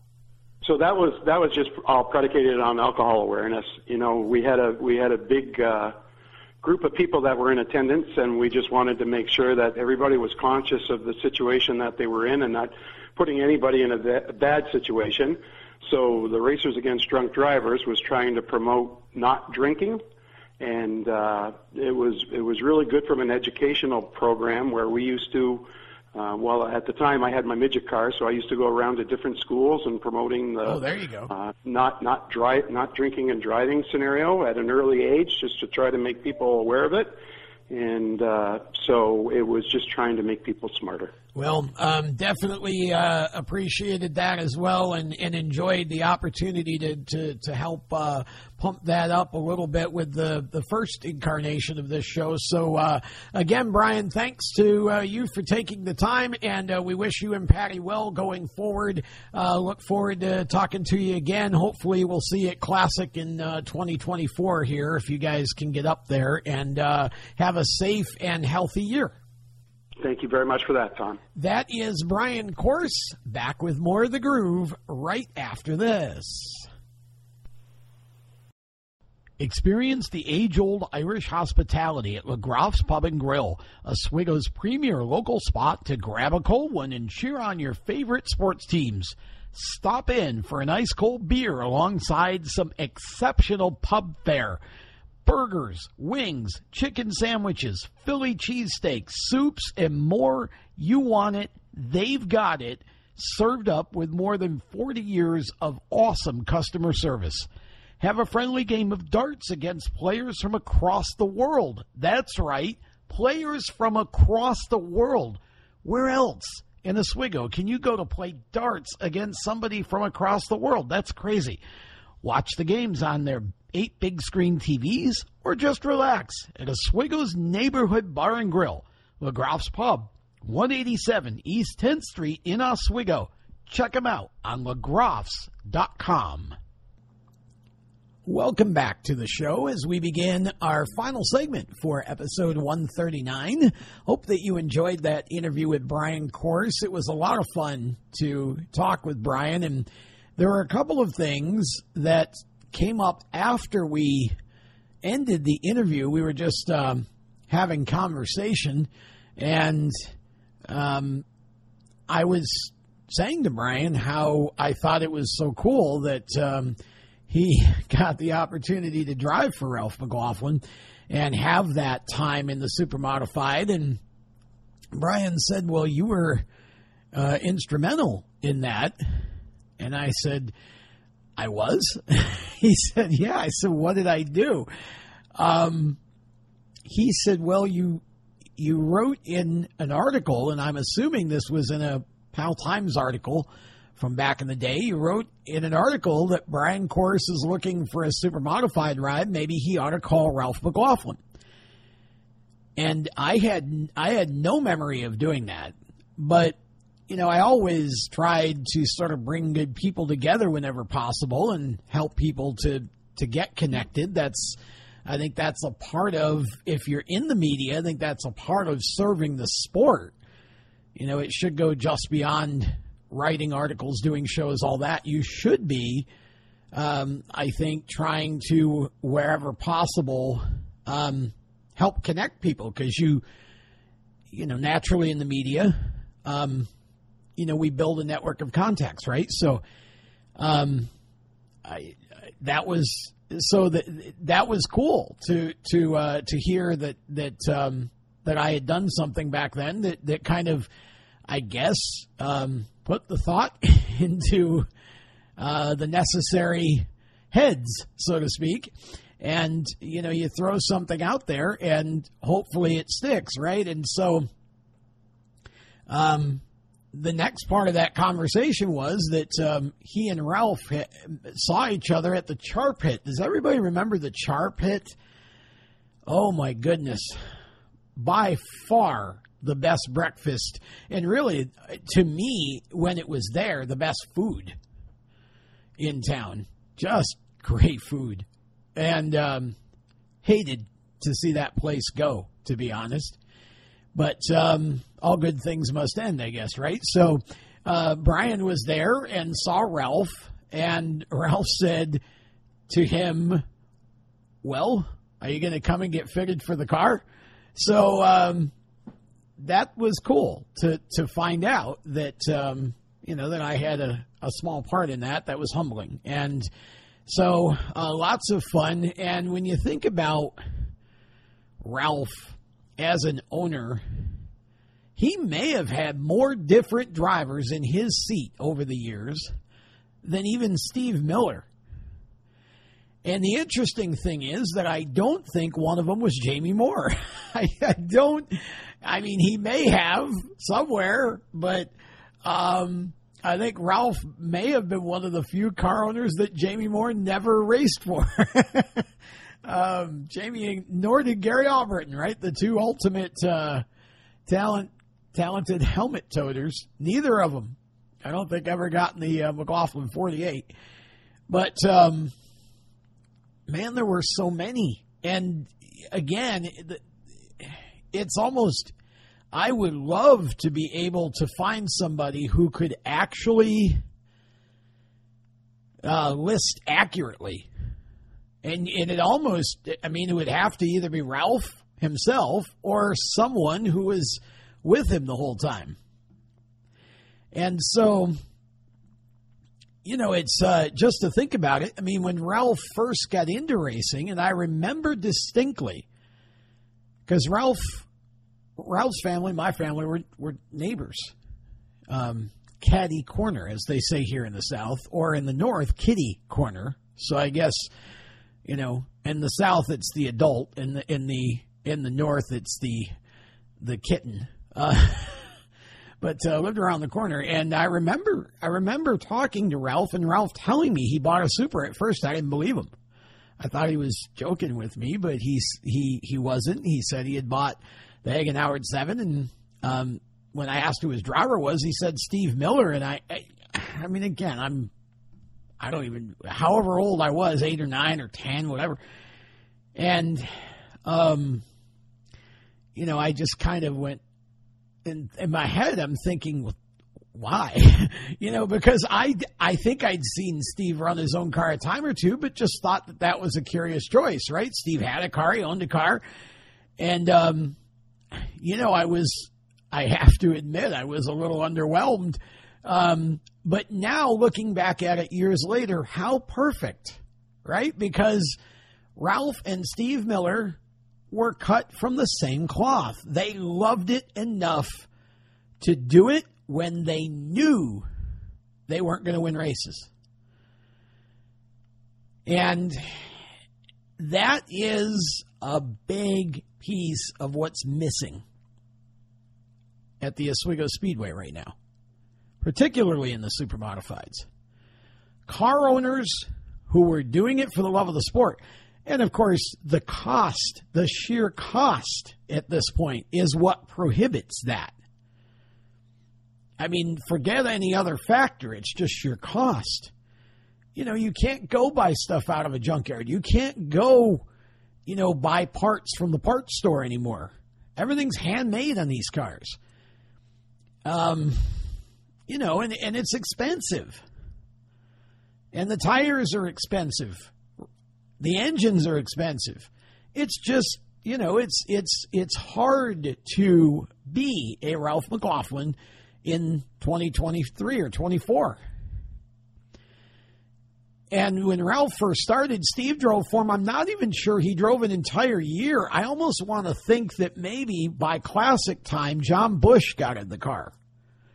And then I think the next car that that that Ralph bought was John Bush's show car.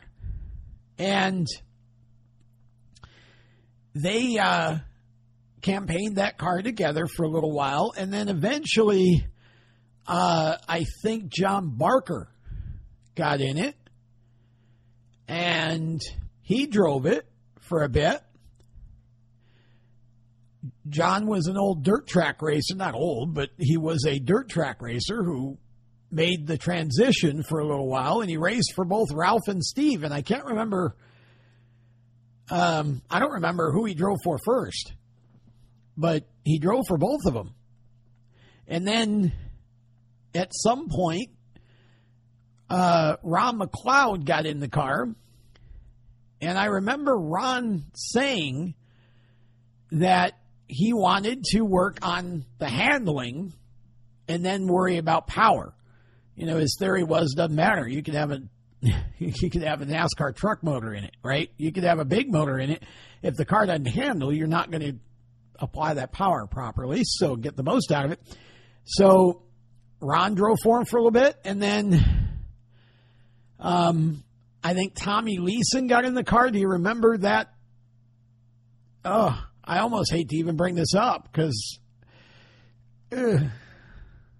if I remember, if I remember correctly, it was Classic Day, and I think Tom was, uh, I think he was, it would maybe it was the B main. I don't think it was the Classic itself. It might have been, but I think it might have been the B main. And they went to push him off, and two of the tires came off, something like that. And so um, that was uh, unfortunate. And but then Ralph either I don't know if this was a show car or a McLaughlin built car, but I think it was a show car it, chassis anyway that they built, and and it it became the car known as the B, the black and yellow one. And that car, I want to say, maybe um, gosh, I don't remember who was the first driver. Maybe it was John Barker. But um, really early on, whoever was in that car had a teammate because they they ran the second car, which was the the previous John show car, and a guy named Doug Didero made his super modified debut in that car. And he gave that car a good enough ride that he soon got promoted to the, he went from the old car to the new car. And that's where everybody started to see what Doug Didero could be, was in that 48. AJ Michaels drove for him for a bit. Um, gosh, who else was in the B?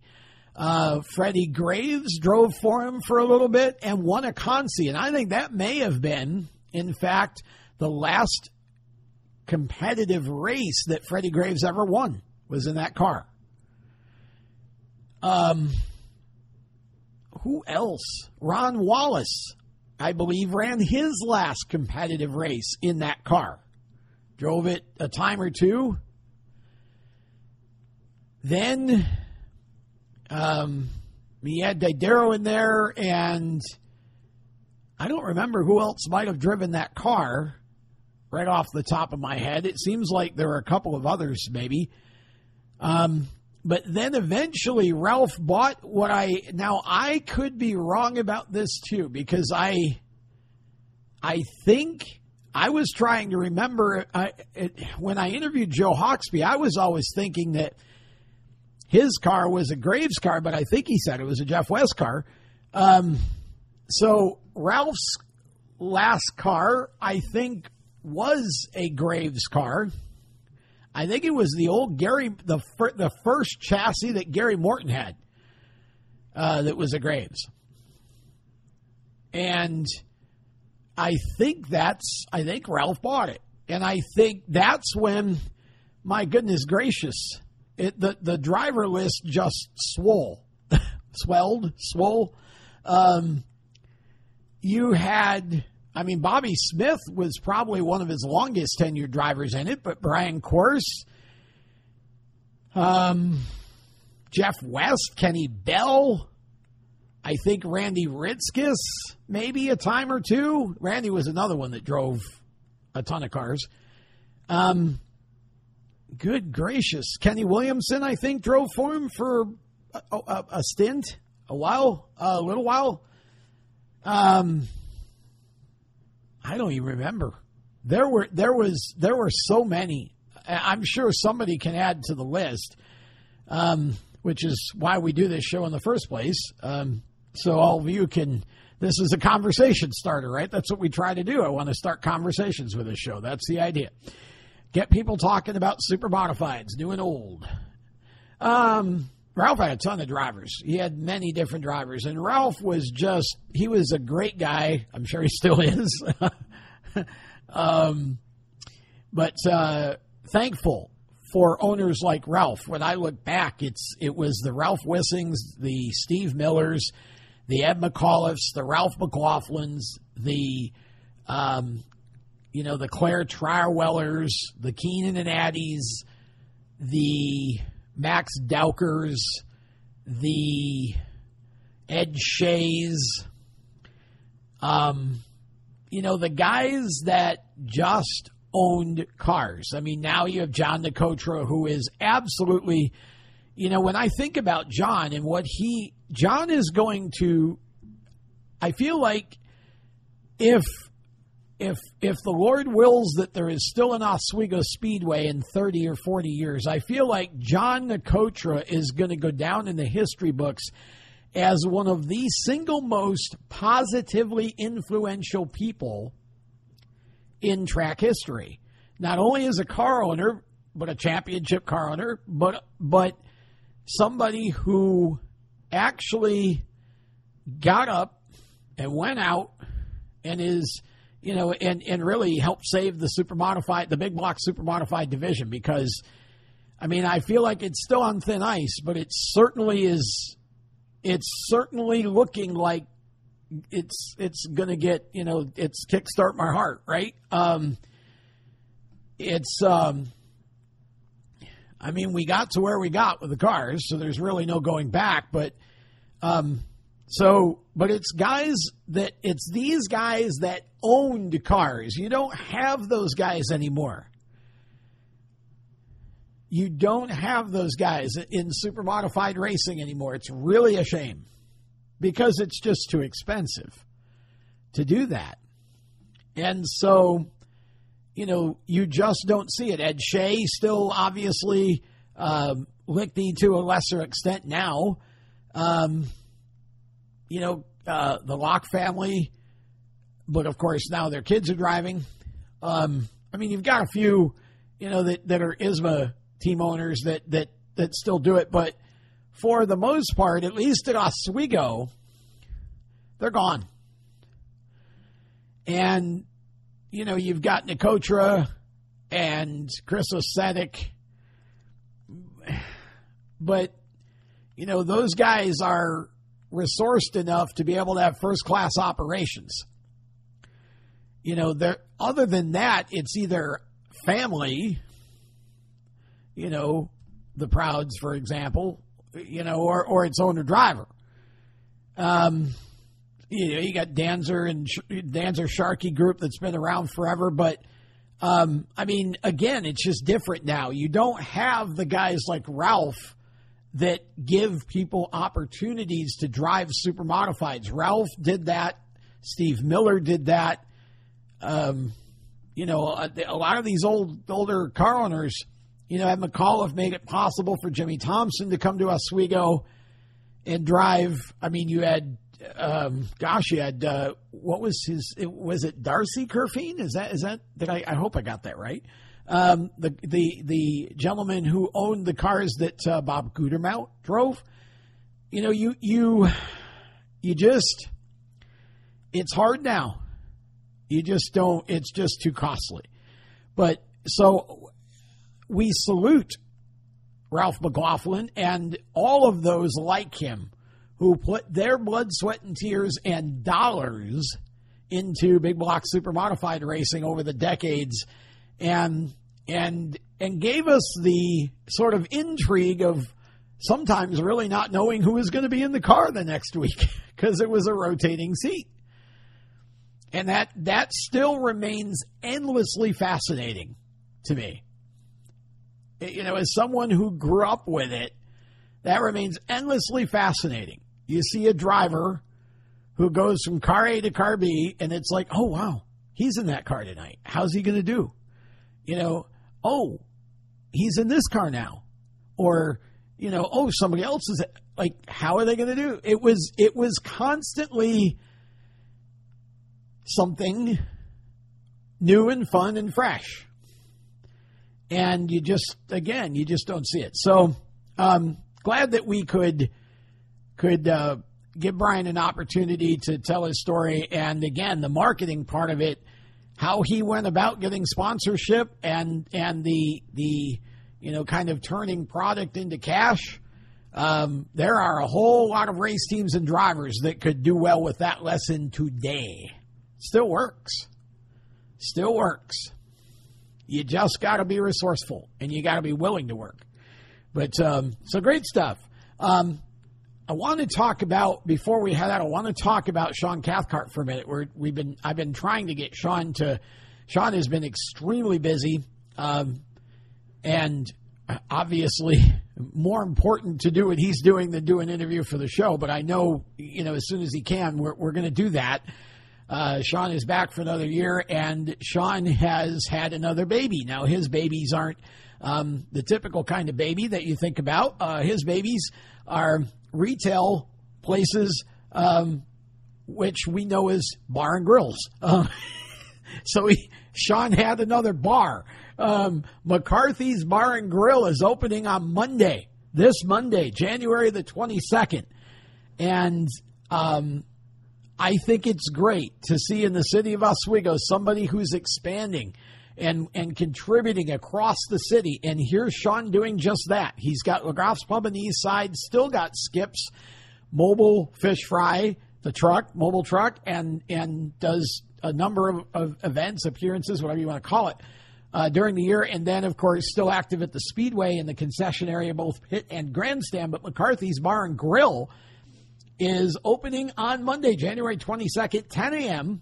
The hours are going to be Monday to Thursday, 9 a.m. to 10 p.m., uh, 9 a.m. to 12 a.m. on Friday and Saturday, so closes at midnight. 10 a.m. to 10 p.m. on Sundays. He's, he will have a small menu uh, daily of deli sandwiches and soups and uh, lots more to come. And I noticed the most recent picture that he shared just this very morning, as a matter of fact, um, showing the inside of the bar and the work still going on. Brand new soda system, paint, beer tap system, and loads of smallish cosmetic issues being addressed. It looks messy now, but don't worry. We'll be firing on all cylinders for our opening on Monday. Congratulations to Sean Cathcart and his staff.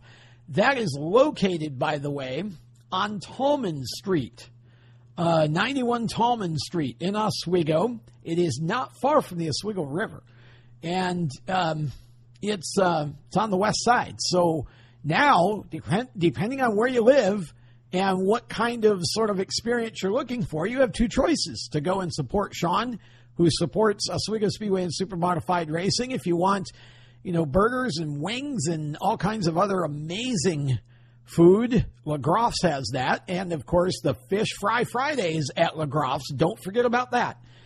And then if you, you know, if you're just looking for a deli type, like a sandwich and some soup, and boy, what, what better during a, a really cold winter day? And I know there's a lot of cold winter days going on up in Oswego right now. And, um, we're having them here. I'll get to that in a minute.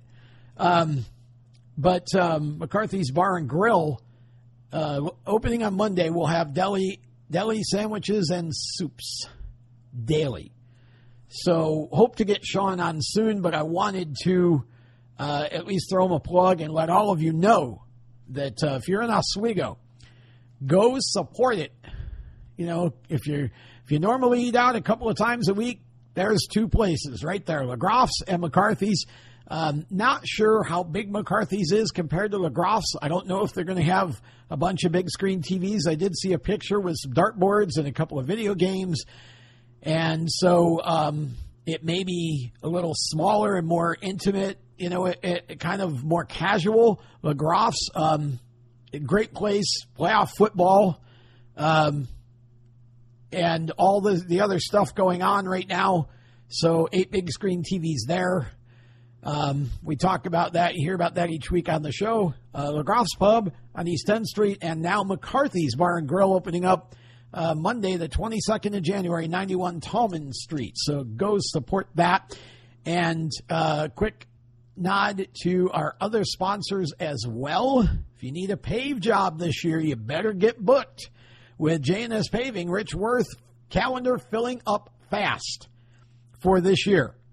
Uh, everyone knows now that Rich is the Mozart of macadam, and so you need to. Uh, he's he he's in demand, so you need to book quickly. If you know you're going to need something, uh, give him a call, reach out to him on Facebook, um, and and get get on his calendar for this year. Um, that's important. And of course, we've got Wiggidy Wayne sauces. If you've not tried Wiggidy Wayne's sauces, rubs, and ketchups, you are missing out. They are absolutely delicious. If if you're going to ask me about anything with spice, I can't give you that answer because I don't do spice. But um, he's got stuff that's not spicy. He's got zero to uh, burn the inside of your mouth clear off.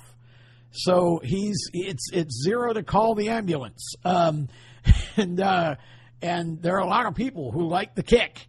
So um, and and he's got enough kick in like habanero ketchup. There's enough kick in that to boot a 50 yard field goal. So you need to try it. It's it's actually Wayne is from New York. He is a racer himself, races carts, loves it, loves the sport, and he he's created a whole character around th- this and uh, go to Wiggidy, W I G G I D Y, Wiggidy Wayne, sauces.com. Check out all the flavors and order you some and try it. I guarantee if you try it, you'll like it. And give Wayne some feedback too, because he's always looking for that. So he is one of the family. So support him, please. And also, uh, of course, Jeff West. I don't need to talk about uh, IPC Indy, Indy Performance Composites, but uh, make sure you support uh, Jeff. If you need something made, he's the guy. Um, he and his his team. That's um, and and just go to their go to their website, check them out. Um, and so appreciate all of our sponsors here and excited about this year upcoming on the Groove. Congratulations to Sean Cathcart on um, the grand opening soon. By the time this show comes out, we'll be within days. Um, and just to, I said I would talk about how it's, we haven't gotten any snow here in, in the Charlotte area of North Carolina, but uh, the mountains certainly have. And I was looking this morning because I'm, uh, I'm, I'm on the mic for uh, a national indoor kart race at uh, Tunica, Mississippi this weekend, and looking at the weather between here and there, it was below zero in Tennessee and there's snow on the ground. Oh my goodness. Not cool. it's freezing. It's not cool. It's freezing, but it's also not fun. Um, I, I am allergic to snow. When I see snow, I immediately break out into hives. My, my heart rate goes up. Um, snow sucks. And so So I'm I'm just hoping that uh, the roads are clear and and uh, we can.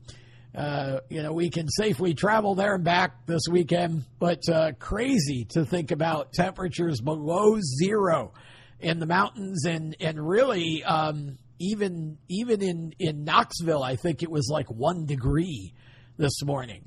So um, it is cold all over. Just thankfully, you know, not.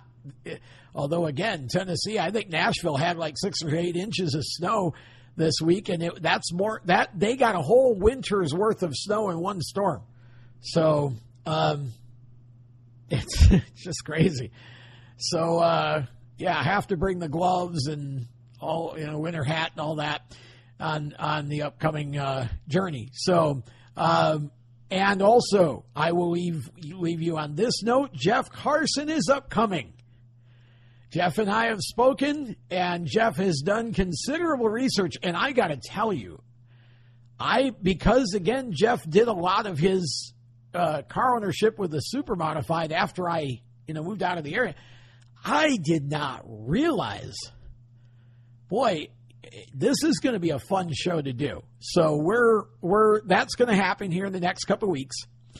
Um, and Jeff's excited about it, and I'm excited about it. And and again, the Carson family has a long history uh, connected to the Oswego Speedway. That's going to be a fun show and a fun interview that you're going to want to sit down and and just really enjoy because Jeff's been around forever. He's still a coroner there, owns the number 10 in the SBS division that Mike Fowler drove this past year. And so um, Jeff is still involved. His son John raced a couple years ago. And um, just, you know, again, he not say necessarily wanted to just had other things. I mean, that life happens. So, you, you know, you just, the priorities change. So, but Jeff still owns a car, and uh, and and and Mike had a had a good season with it. It was fun to watch. So um, we're to have Jeff Carson upcoming, and that should be a lot of fun.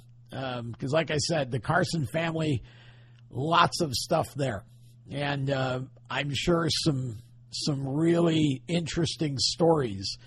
Uh, at, at, I mean, his parents bought the Harry Caruso mansion and had that for quite a while. So, um, yeah, I mean, just a lot of stuff there. So, we'll uh, have Jeff on one of our next couple shows until episode 140 of the Inside Groove Super Modified podcast. My name is Tom Baker. It has been a pleasure to hang around with you for a little while again, and uh, we'll see you on the next one. Have a safe, warm, and enjoyable weekend, everybody. Talk to you next week. So long. You've been listening to Inside Groove, powered by IPC Indy, creating performance parts and solutions for the automotive, aerospace, and communications industries. Find them on the web at www.ipcindy.com